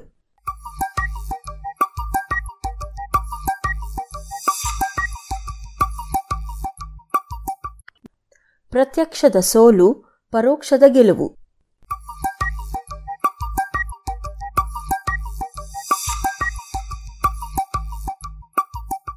ಅತಿ ಹೆಚ್ಚು ಜನರ ಸಾವಿಗೆ ಕಾರಣವಾಗಿರುವ ಸಸ್ಯ ಯಾವುದು? ಇದೆಂಥ ಪ್ರಶ್ನೆ? ನಾವು ಉಸಿರಾಡಲು ಶುದ್ಧ ಗಾಳಿಯನ್ನು, ಬದುಕಲು ಆಹಾರವನ್ನು ನೀಡುವ ಸಸ್ಯಗಳು ನಮ್ಮನ್ನು ಕೊಲ್ಲಲು ಹೇಗೆ ಸಾಧ್ಯ? ಹಾಗೆಂದ ಮಾತ್ರಕ್ಕೆ ಅಪಾಯಕಾರಿ ಸಸ್ಯಗಳು ಇಲ್ಲ ಎಂದೇನಿಲ್ಲ. ಉನ್ಮಾದ ಹುಟ್ಟಿಸುವ ಗಾಂಜಾ ಎಲೆಗಳು, ಅಲರ್ಜಿಕಾರಕ ಪಾರ್ಥೇನಿಯಂ, ವಿಷಕಾರಿ ಆಗುವ ದತ್ತೂರ, ಎಕ್ಕ, ಕಣಿಗಲೆ, ಗುಲಗಂಜಿ ಇತ್ಯಾದಿ ಸಸ್ಯಗಳು ಅಪಾಯಕಾರಿ ಎಂದು ತಿಳಿದಿದೆ. ಆದರೆ ತೀರಾ ಅಪರೂಪಕ್ಕೆ ಬಹುಮಟ್ಟಿಗೆ ಅಜ್ಞಾನದಿಂದ ಇಂಥವಲ್ಲದ ಒಂದು ಸಸ್ಯವಿದೆ. ಅಜ್ಞಾನ, ಚಟ, ಅಪನಂಬಿಕೆ, ರಾಜಕೀಯ, ಲಾಭ, ಬಡುಕತನ, ಕುತಂತ್ರ, ಮೋಸ ಇಂತಹ ಮಾನವ ದೌರ್ಬಲ್ಯಗಳನ್ನೆಲ್ಲ ಒಟ್ಟು ಮಾಡಿ ನಮ್ಮ ಚಾರಿತ್ರ್ಯಕ್ಕೆ ಕನ್ನಡಿ ಹಿಡಿದಿರುವ ಸಸ್ಯ. ಅದುವೇ ತಂಬಾಕು ಅಥವಾ ಹೊಗೆಸೊಪ್ಪು. ಅನೇಕ ರೂಪಗಳಲ್ಲಿ ನಮ್ಮ ದೇಹವನ್ನು ಸೇರುವ ತಂಬಾಕು ಪ್ರತಿ ವರ್ಷ ಸುಮಾರು ಎಪ್ಪತ್ತು ಲಕ್ಷ ಜನರ ಸಾವಿಗೆ ಕಾರಣವಾಗುತ್ತಿದೆ. ಈ ಸಂಖ್ಯೆ ಎರಡು ಸಾವಿರದ ಮೂವತ್ತರ ವೇಳೆಗೆ ವಾರ್ಷಿಕ ಒಂದು ಕೋಟಿ ತಲುಪಲಿದೆ ಎಂದು ಊಹಿಸಲಾಗಿದೆ. ತಂಬಾಕಿನಲ್ಲಿರುವ ಸುಮಾರು ನಾಲ್ಕು ಸಾವಿರ ವಿವಿಧ ರಾಸಾಯನಿಕಗಳು ಕ್ಯಾನ್ಸರ್ನಿಂದ ಮೊದಲಗೊಂಡು ಹೃದಯಾಘಾತದವರೆಗೆ ಹಲವಾರು ಕಾಯಿಲೆಗಳಿಗೆ ಕಾರಣ. ತಂಬಾಕಿನ ವಿಶ್ವವ್ಯಾಪಿ ಕೆಡುಕಿನ ಇತಿಹಾಸ ಬಹಳಷ್ಟು ಪಾಠಗಳನ್ನು ಕಲಿಸಬಲ್ಲದು. ಅಂತೆಯೇ ಕೆಲವು ಆಕಸ್ಮಿಕ ಘಟನೆಗಳ ಪಾತ್ರವನ್ನೂ ಕೂಡ. ಹೊಗೆಸೊಪ್ಪು ಮೂಲತಃ ಅಮೆರಿಕನ್ ಖಂಡದ ಸಸ್ಯ. ಸಾವಿರದ ನಾಲ್ಕುನೂರ ತೊಂಬತ್ತೆರಡರಲ್ಲಿ ಕೊಲಂಬಸ್ ಅಮೆರಿಕ ಖಂಡಕ್ಕೆ ಹೋಗುವವರೆಗೆ ಉಳಿದ ಪ್ರಪಂಚಕ್ಕೆ ಹೊಗೆಸೊಪ್ಪಿನ ಪರಿಚಯ ಇರಲಿಲ್ಲ. ಅಮೆರಿಕನ್ ಮೂಲ ನಿವಾಸಿಗಳು ಅಪರೂಪಕ್ಕೆ ತಂಬಾಕಿನ ಹೊಗೆಯನ್ನು ಸೇದುತ್ತಿದ್ದರು. ಈ ರೀತಿ ತಂಬಾಕನ್ನು ಸೇದುವ ಬಿದಿರಿನ ಕೊಳವೆಗೆ ಅಲ್ಲಿನ ಮೂಲ ನಿವಾಸಿಗಳು ಟಬಕೋ ಎನ್ನುತ್ತಿದ್ದರು. ಅದು ಹೊಗೆಸೊಪ್ಪಿನ ಹೆಸರೆಂದು ತಪ್ಪಾಗಿ ಭಾವಿಸಿದ ಯುರೋಪಿಯನ್ನರು ತಂಬಾಕಿಗೆ ಟೊಬ್ಯಾಕೋ ಎಂದು ಕರೆದರು. ಹೀಗೆ ನಾಮಕರಣದಿಂದ ಹಿಡಿದು ಪರಿಣಾಮದವರೆಗೆ ತಂಬಾಕಿನ ವಿಷಯದಲ್ಲಿ ಎಲ್ಲವೂ ತಪ್ಪೆ. ಆದರೆ ಹೊಸ ಪ್ರಪಂಚದಲ್ಲಿ ತಂಬಾಕು ಬಹುಮಟ್ಟಿಗೆ ಔಷಧದ ರೂಪದಲ್ಲಿ ಬಳಕೆಯಾಗುತ್ತಿತ್ತು ಯುರೋಪಿಯನ್ನರು ಕಂಡಂತೆ ಮೂಲ ಅಮೆರಿಕನ್ನರು ತಂಬಾಕನ್ನು ಸುಣ್ಣದ ಜೊತೆ ಬೆರೆಸಿ ಹಲ್ಲನ್ನು ಬಿಳುಪುಗೊಳಿಸುತ್ತಿದ್ದರು. ಗಾಯಗಳಿಗೆ ಪಟ್ಟಿ ಮಾಡಲು ಕ್ರಿಮಿನಾಶಕದಂತೆ ಬಳಸುತ್ತಿದ್ದರು. ದಟ್ಟ ಹೊಗೆ ಹಾಕಿ ಕೀಟಗಳನ್ನು ಓಡಿಸುತ್ತಿದ್ದರು. ಶರೀರದ ಮೇಲಿನ ವ್ರಣಗಳನ್ನು ತೆಗೆಯಲು ಉಪಯೋಗಿಸುತ್ತಿದ್ದರು.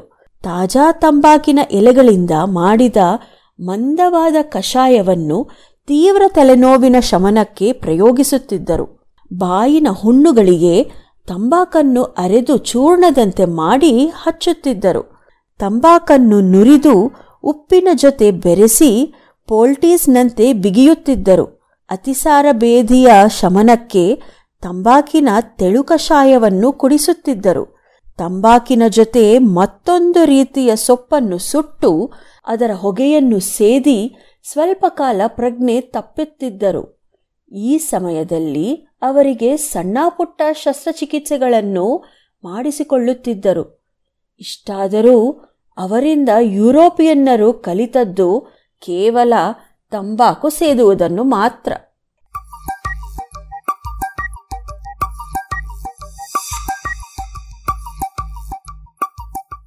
ಹದಿನಾರನೆಯ ಶತಮಾನದ ಆರಂಭದಲ್ಲಿ ಹೊಸ ಪ್ರಪಂಚದಿಂದ ತಂಬಾಕನ್ನು ಮೊದಲ ಬಾರಿಗೆ ಯುರೋಪಿಗೆ ತಂದವರು ಸ್ಪೇನ್ ದೇಶಿಗರು. ಇಂತಹ ಒಂದು ಸಂದರ್ಭದಲ್ಲಿ ತಂಬಾಕು ಹೊತ್ತು ತರುತ್ತಿದ್ದ ಒಂದು ನೌಕೆಯನ್ನು ಆಕ್ರಮಣ ಮಾಡಿದ ಬ್ರಿಟಿಷರು ಆ ತಂಬಾಕನ್ನು ತಮ್ಮ ವಿಜಯದ ಕುರುಹಾಗಿ ಬ್ರಿಟನ್ಗೆ ಒಯ್ದರು. ಯುರೋಪಿನಲ್ಲಿ ತಂಬಾಕು ಕೇವಲ ಸೇದುವುದಕ್ಕೆ ಅಷ್ಟೇ ಅಲ್ಲದೆ ನಶ್ಯದ ರೂಪದಲ್ಲಿ ಮೂಗಿನೊಳಗೆ ಸೆಳೆಯುವುದಕ್ಕೆ, ಉಂಡೆ ಸುತ್ತಿ ಬಾಯಲ್ಲಿ ಇಟ್ಟುಕೊಳ್ಳುವುದಕ್ಕೆ, ಸುರುಳಿ ಸುತ್ತಿ ಪೈಪಿನಲ್ಲಿಟ್ಟು ಸೇದುವುದಕ್ಕೆ ಕೂಡ ಬಳಸಲಾಗುತ್ತಿತ್ತು. ಮೊದಲಿಗೆ ಔಷಧೀಯ ಗುಣಗಳಾಗಿ ಇದನ್ನು ಬಳಸಲು ಆರಂಭಿಸಿದ ಯುರೋಪಿಯನ್ನರು ನಂತರ ಇದರ ಚಟಕ್ಕೆ ತುತ್ತಾದರು ಇಲ್ಲದ ಕಾಯಿಲೆಗಳನ್ನು ಆರೋಪಿಸಿ ವೈದ್ಯರಿಂದ ತಂಬಾಕಿನ ಚಿಕಿತ್ಸೆಯನ್ನು ಪಡೆಯುವ ಮಂದಿ ಹೆಚ್ಚಾದರು. ನಿಧಾನವಾಗಿ ತಂಬಾಕಿನ ಬಳಕೆ ಮುಕ್ತವಾಗಿ ಆರಂಭವಾಯಿತು. ಸಾವಿರದ ಎಂಟುನೂರ ಇಪ್ಪತ್ತೆಂಟರಲ್ಲಿ ತಂಬಾಕಿನಲ್ಲಿ ನಿಕೋಟಿನ್ ಎಂಬ ರಾಸಾಯನಿಕ ಪತ್ತೆಯಾಯಿತು. ಹೊಗೆಸೊಪ್ಪಿನಿಂದ ನಿಕೋಟಿನ್ ಅನ್ನು ಪ್ರತ್ಯೇಕಿಸಿ ಅದನ್ನು ಸ್ವತಂತ್ರವಾದ ಔಷಧವನ್ನಾಗಿ ಬಳಸಲು ಪ್ರಯತ್ನಗಳು ನಡೆದವು. ಜೊತೆಗೆ ನಿಕೋಟಿನ್ನ ಅಡ್ಡ ಪರಿಣಾಮಗಳು ಕೂಡ ಬೆಳಕಿಗೆ ಬಂದವು. ಆದರೆ ಅಷ್ಟರಲ್ಲಿ ತಂಬಾಕಿನ ಉದ್ಯಮಗಳು ಲಾಭ ಮಾಡಲು ಆರಂಭಿಸಿದ್ದವು.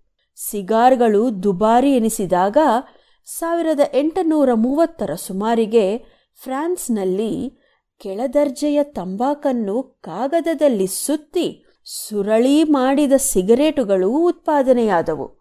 ಮಿತವಾದ ಆದಾಯ ಇದ್ದ ಕೆಳವರ್ಗದ ಜನರಲ್ಲಿ ತಂಬಾಕಿನ ಚಟವನ್ನು ಸಿಗರೇಟ್ಗಳು ಯಶಸ್ವಿಯಾಗಿ ಮುಂದುವರೆಸಿದವು.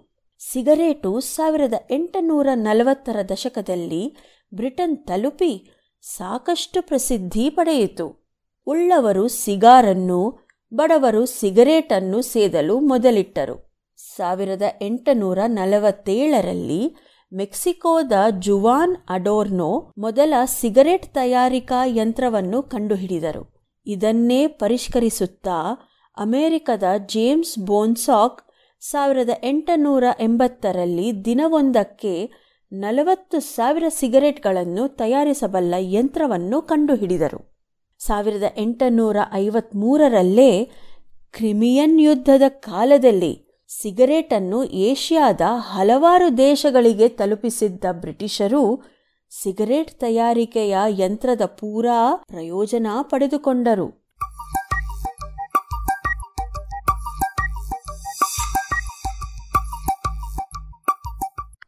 ಸಿಗರೇಟಿನಲ್ಲಿ ಬಳಸುತ್ತಿದ್ದ ಕಡಿಮೆ ದರ್ಜೆಯ ಸಂಸ್ಕರಿತ ತಂಬಾಕಿನಲ್ಲಿ ಆಮ್ಲೀಯ ಅಂಶ ಅಧಿಕವಾಗಿತ್ತು. ಅದು ಶ್ವಾಸಕೋಶಗಳನ್ನು ಹಾಳು ಮಾಡುವ ದೊಡ್ಡ ದಾರಿಯಾಯಿತು. ಸಾವಿರದ ಒಂಬೈನೂರರವರೆಗೆ ಶ್ವಾಸಕೋಶದ ಕ್ಯಾನ್ಸರ್ ದೊಡ್ಡ ಸಮಸ್ಯೆ ಆಗಿರಲಿಲ್ಲ. ವೈದ್ಯಕೀಯ ಇತಿಹಾಸದಲ್ಲಿ ಅಲ್ಲಿಯವರೆಗೆ ಶ್ವಾಸಕೋಶದ ಕ್ಯಾನ್ಸರ್ ಬಂದ ನೂರ ನಲವತ್ತು ರೋಗಿಗಳ ದಾಖಲೆ ಮಾತ್ರ ಇತ್ತು. ಸಾವಿರದ ಒಂಬೈನೂರ ಹನ್ನೆರಡರಲ್ಲಿ ಅಮೆರಿಕನ್ ವೈದ್ಯ ಡಾಕ್ಟರ್ ಐಸಾಕ್ ಆಲ್ಡರ್ ಶ್ವಾಸಕೋಶದ ಕ್ಯಾನ್ಸರ್ ಪ್ರಮಾಣ ಒಂದೇ ಸಮನೆ ಏರುತ್ತಿದೆ. ಅದಕ್ಕೆ ತಂಬಾಕು ಪ್ರಮುಖ ಕಾರಣ ಇರಬಹುದು ಎಂದು ಪ್ರಕಟಿಸಿದರು. ಆದರೆ ಸಾವಿರದ ಒಂಬೈನೂರ ಹದಿನಾಲ್ಕು ಹದಿನೆಂಟರವರೆಗೆ ನಡೆದ ಮೊದಲ ಮಹಾಯುದ್ಧ, ಆನಂತರದ ಜಾಗತಿಕ ಇನ್ಫ್ಲುಯೆನ್ಸಾ ವ್ಯಾಧಿ ಡಾಕ್ಟರ್ ಆಲ್ಡರ್ ಅವರ ಸಂಶೋಧನೆಯನ್ನು ಹೆಚ್ಚು ಬೆಳಕು ಕಾಣದಂತೆ ಮಾಡಿತು. ಸಾವಿರದ ಒಂಬೈನೂರ ಇಪ್ಪತ್ತರ ಸುಮಾರಿಗೆ ಶ್ವಾಸಕೋಶದ ಕ್ಯಾನ್ಸರ್ ರೋಗಿಗಳು ಹೆಚ್ಚಾಗಿದ್ದಾರೆ ಎಂದು ಶಸ್ತ್ರಚಿಕಿತ್ಸಕರು ವಿವರ ನೀಡಿದರು. ತಂಬಾಕಿನ ಮೇಲೆ ಎಷ್ಟೇ ಅನುಮಾನ ಇದ್ದರೂ ತಂಬಾಕು ಉದ್ಯಮವನ್ನು ನಿಯಂತ್ರಿಸುತ್ತಿದ್ದ ಶಕ್ತಿಗಳ ಬಲ ಹೆಚ್ಚು ಮಾಹಿತಿ ಬಹಿರಂಗವಾಗದಂತೆ ಕಾಯುತ್ತಿತ್ತು. ಸಾವಿರದ ಒಂಬೈನೂರ ಇಪ್ಪತ್ತು ಮತ್ತು ಮೂವತ್ತರ ದಶಕಗಳಲ್ಲಿ ಜೋಸೆಫ್ ಬ್ಲಡ್ಗುಡ್ ಮತ್ತು ಫ್ರೆಡ್ರಿಕ್ ಹಾಫ್ಮೆನ್ ನಡೆಸಿದ ಕೆಲವು ಅಧ್ಯಯನಗಳು ತಂಬಾಕು ಮತ್ತು ಕ್ಯಾನ್ಸರ್ ನಡುವಣ ಸಂಬಂಧವನ್ನು ವಿವರಿಸಿದವಾದರೂ ಜಾಗತಿಕ ಪರಿಸ್ಥಿತಿಗಳ ಕಾರಣದಿಂದ ಅದನ್ನು ಹೆಚ್ಚು ಮಂದಿ ಗಮನಿಸದಾಯಿತು. ಇದರ ಬಗ್ಗೆ ಮುಂದೆ ಪಕ್ಕಾ ಅಧ್ಯಯನಗಳು ಆರಂಭವಾದದ್ದೇ ಎರಡನೆಯ ಮಹಾಯುದ್ಧ ಕೊನೆಯಾದ ಮೇಲೆ. ಸಾವಿರದ ಒಂಬೈನೂರ ಐವತ್ತರಲ್ಲಿ ಕೆಲವು ಮಹತ್ವದ ಅಧ್ಯಯನಗಳು ಬೆಳಕು ಕಂಡವು. ಬ್ರಿಟಿಷ್ ವೈದ್ಯರಾದ ಸರ್ ರಿಚರ್ಡ್ ಡಾಲ್ ಮತ್ತು ಸರ್ ಬ್ರಾಡ್ಫರ್ಡ್ ಹಿಲ್ ಬ್ರಿಟನ್ನಲ್ಲಿನ ತಂಬಾಕು ಮತ್ತು ಕ್ಯಾನ್ಸರ್ ನಡುವಿನ ಸಂಬಂಧದ ಪರಿಸ್ಥಿತಿಯ ಬಗ್ಗೆ ಪ್ರಾಥಮಿಕ ವರದಿ ನೀಡಿದರು.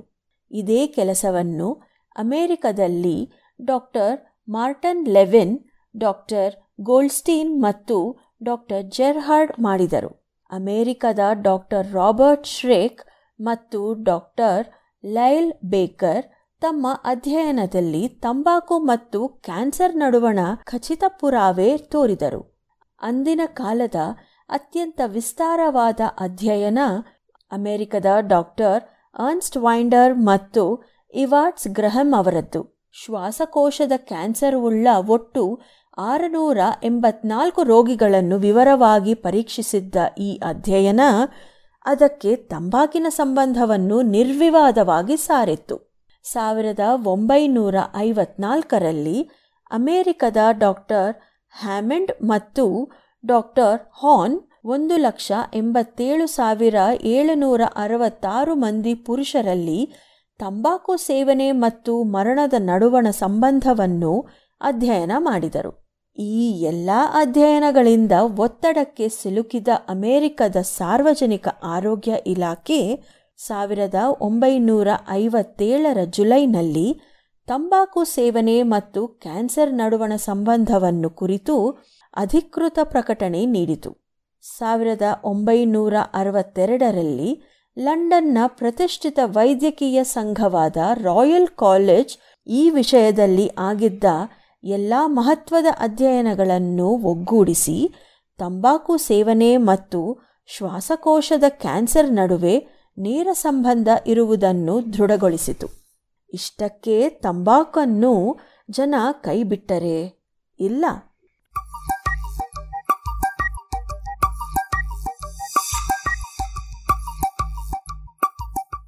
ಇದು ಇಂದಿನ ವೈದ್ಯಕೀಯದಲ್ಲಿ ಆಕಸ್ಮಿಕಗಳು. ರಚನೆ ಕಿರಣ್ ಸೂರ್ಯ, ಜಾಣಧ್ವನಿ ಅಶ್ವಿನಿ.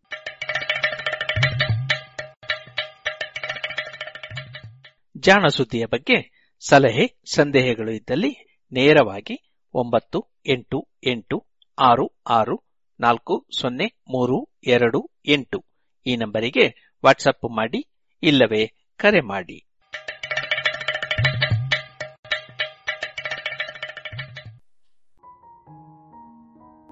ಇದುವರೆಗೆ ಜಾಣ ಸುದ್ದಿ ಕೇಳಿದಿರಿ.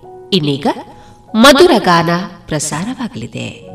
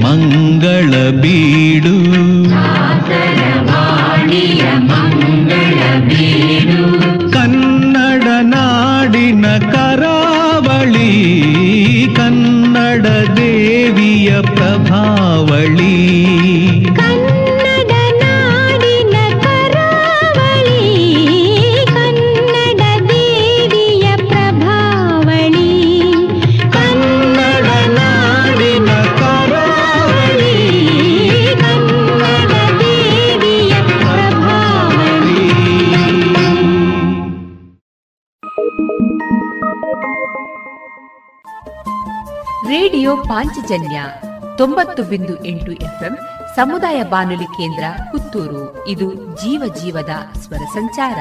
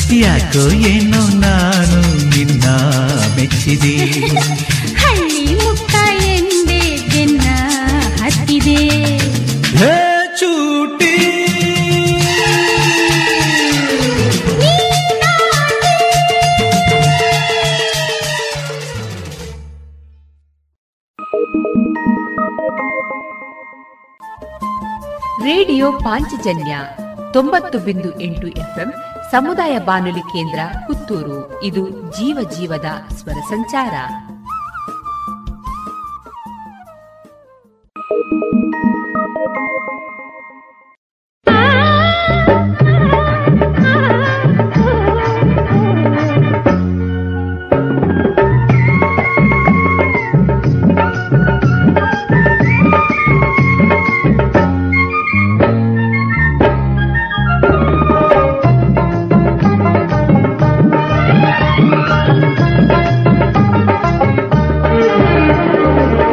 அலையதா அறையதா உய்யாலே நிறையுவா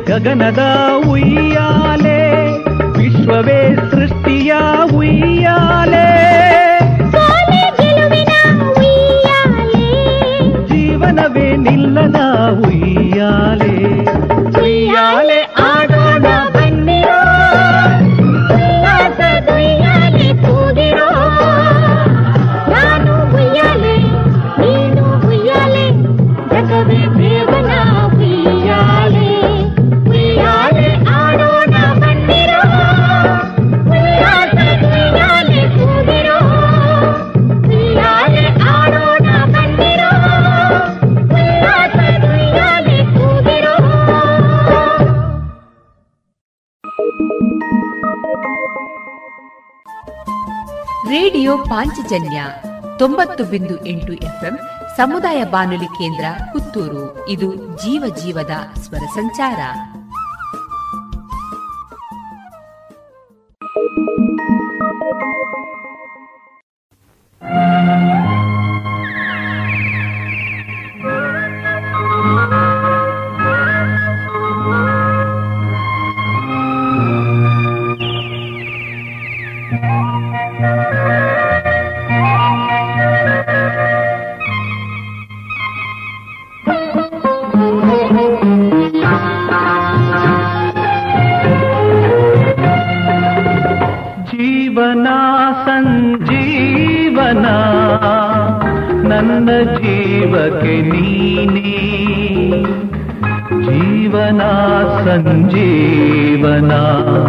ಜೀವನ ಸಂಜೀವನ.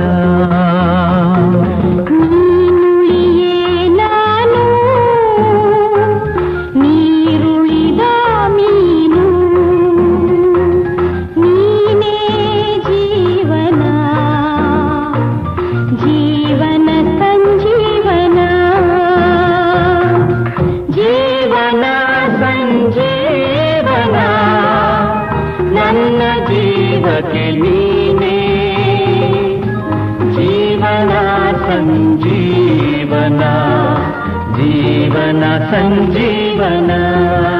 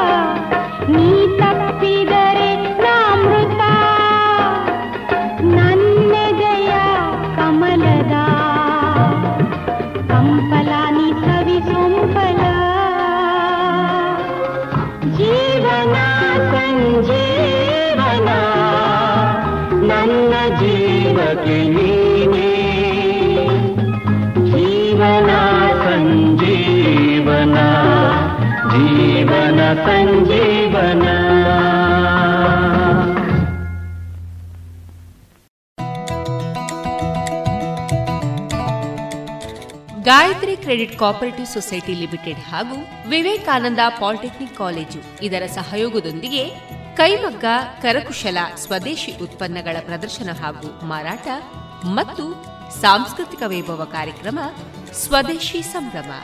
ಇದೇ ಅಕ್ಟೋಬರ್ ಮೂವತ್ತು, ಮೂವತ್ತೊಂದು ಮತ್ತು ನವೆಂಬರ್ ಒಂದರಂದು ಬೆಳಗ್ಗೆ ಒಂಬತ್ತರಿಂದ ಸಂಜೆ ಎಂಟು ಮೂವತ್ತರವರೆಗೆ ಸ್ಥಳ ಶ್ರೀ ಮಹಾಲಿಂಗೇಶ್ವರ ಸಭಾಭವನ ಪುತ್ತೂರು.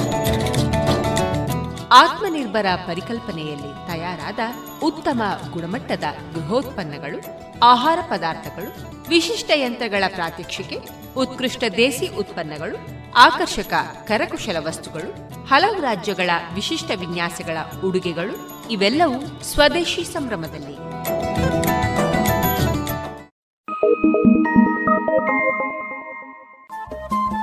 ರೇಡಿಯೋ ಪಾಂಚಜನ್ಯ ತೊಂಬತ್ತು ಬಿಂದು ಎಂಟು ಎಫ್ಎಂ ಸಮುದಾಯ ಬಾನುಲಿ ಕೇಂದ್ರ ಪುತ್ತೂರು. ಇದು ಜೀವ ಜೀವದ ಸ್ವರ ಸಂಚಾರ.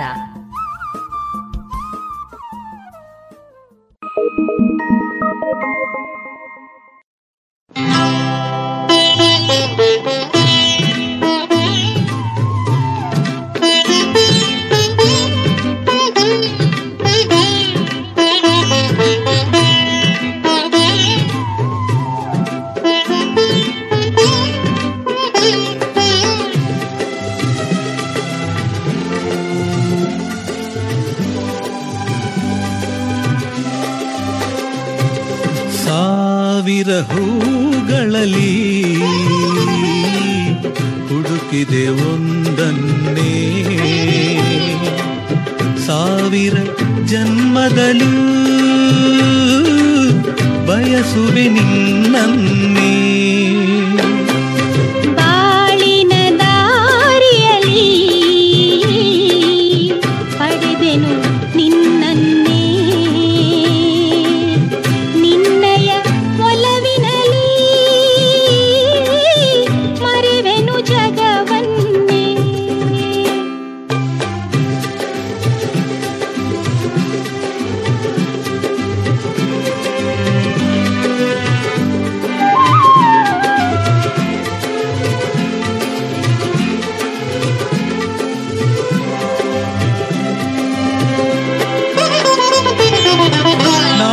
ಆತ ಬಂದೆ ನವವಧುವಾಗಿ ನನ್ನಯ ಪಾಲಿಗೆ ನೀ ಮಧುವಾಗಿ.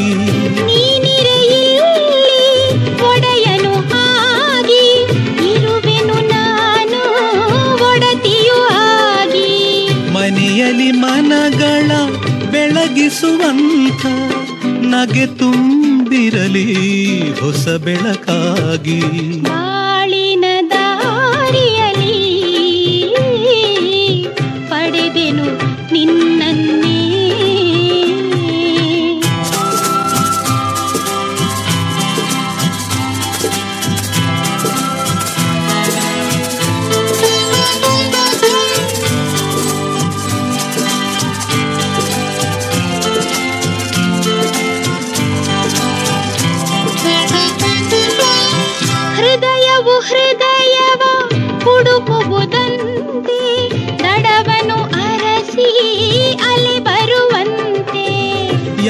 ಯಾರದೋ ಕರೆಗೆ ಓಗೊಡುವಂತೆ ಒಬ್ಬರನೊಬ್ಬರ ಸೆಳೆಯುವರಂತೆ.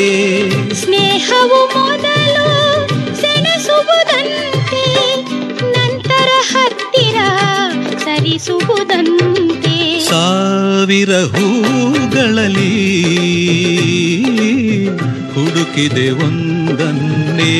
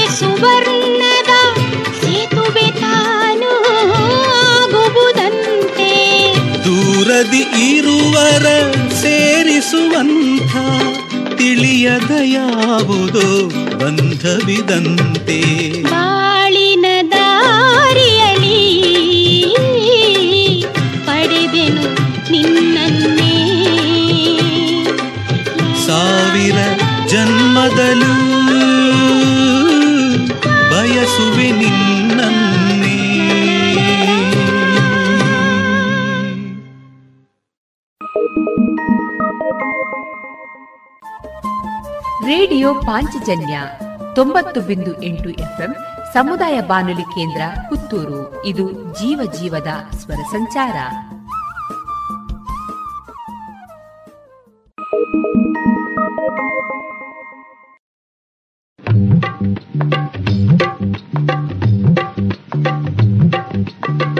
ಉಪ್ಪಿನ ಸಾಗರಕ್ಕೂ ಮುಪ್ಪಿದೆಯಂತೆ ಒಪ್ಪಿದ ಪ್ರೀತಿಗೆ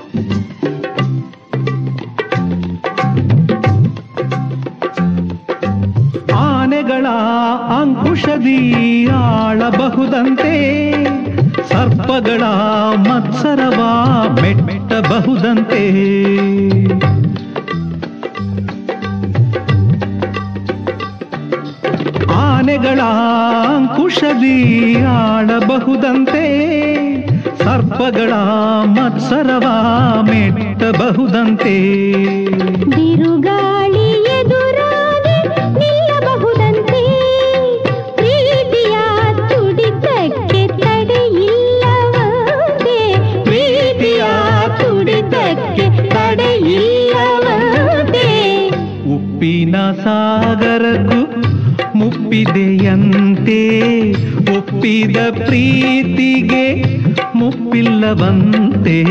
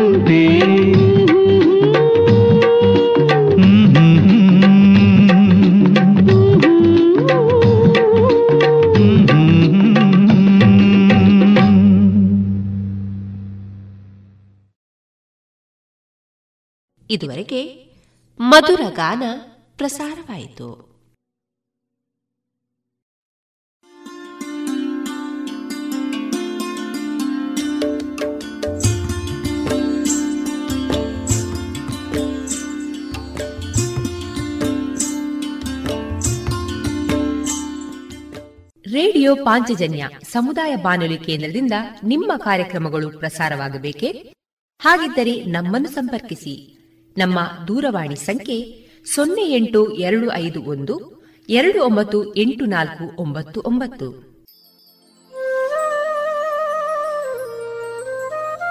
ಗಮನಿಸಿ ಕೇಳುಗರೆ, ನಮ್ಮ ಕಾರ್ಯಕ್ರಮಗಳನ್ನು ವೆಬ್ಸೈಟ್ ಮೂಲಕ ಕೂಡ ಆಲಿಸಬಹುದು. ನಮ್ಮ ವೆಬ್ಸೈಟ್ ವಿಳಾಸ W W radio Panchajanya dot com. ಇಲ್ಲಿ ಆರ್ಕೈವ್ಸ್ನ ಭಾಗಕ್ಕೆ ಹೋಗಿ ಕ್ಲಿಕ್ ಮಾಡಿದರೆ ಹಳೆ ಕಾರ್ಯಕ್ರಮಗಳನ್ನು ಕೂಡ ಆಲಿಸಬಹುದು. ಜೊತೆಗೆ ನಮ್ಮ ಪ್ರಸಾರವನ್ನು ಆಪ್ ಮೂಲಕವೂ ಕೇಳಬಹುದು.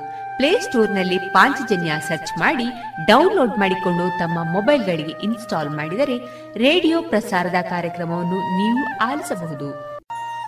ನಮ್ಮ ಪ್ರಸಾರದ ಬಗೆಗೆ ನಿಮ್ಮ ಅಭಿಪ್ರಾಯಗಳನ್ನು ಹಂಚಿಕೊಳ್ಳಲು ನಮ್ಮ ವಿಳಾಸ ರೇಡಿಯೋ ಪಾಂಚಜನ್ಯ ತೊಂಬತ್ತು ಬಿಂದು ಎಂಟು ಎಫ್ಎಂ, ಸಮುದಾಯ ಬಾನುಲಿ ಕೇಂದ್ರ, ನೆಹರು ನಗರ, ಪುತ್ತೂರು. ನಮ್ಮ ದೂರವಾಣಿ ಸಂಖ್ಯೆ ಸೊನ್ನೆ ಎಂಟು ಎರಡು ಐದು ಒಂದು, ಎರಡು ಒಂಬತ್ತು ಎಂಟು ನಾಲ್ಕು ಒಂಬತ್ತು ಒಂಬತ್ತು. ಇಮೇಲ್ ವಿಳಾಸ radio Panchajanya at Gmail dot com ನಮ್ಮ ವಿಳಾಸ ಮತ್ತೊಮ್ಮೆ ರೇಡಿಯೋ ಪಾಂಚಜನ್ಯ ತೊಂಬತ್ತು ಬಿಂದು ಎಂಟು ಎಫ್ಎಂ, ಸಮುದಾಯ ಬಾನುಲಿ ಕೇಂದ್ರ, ನೆಹರು ನಗರ, ಪುತ್ತೂರು. ನಮ್ಮ ದೂರವಾಣಿ ಸಂಖ್ಯೆ ಸೊನ್ನೆ ಎಂಟು ಎರಡು ಐದು ಒಂದು, ಎರಡು ಒಂಬತ್ತು ಎಂಟು ನಾಲ್ಕು ಒಂಬತ್ತು ಒಂಬತ್ತು. ಇಲ್ಲಿಗೆ ಈ ಹೊತ್ತಿನ ಪ್ರಸಾರ ಕಾರ್ಯಕ್ರಮವನ್ನ ಮುಕ್ತಾಯಗೊಳಿಸುತ್ತಿದ್ದೇವೆ. ಆತ್ಮೀಯ ಕೇಳುಗರಿಗೆಲ್ಲ ರೇಡಿಯೋ ಪಾಂಚಜನ್ಯದ ಬಳಗದ ಪರವಾಗಿ ನಾನು ತೇಜಸ್ವಿ ರಾಜೇಶ್ ಮಾಡುವ ಅನಂತ ವಂದನೆಗಳು.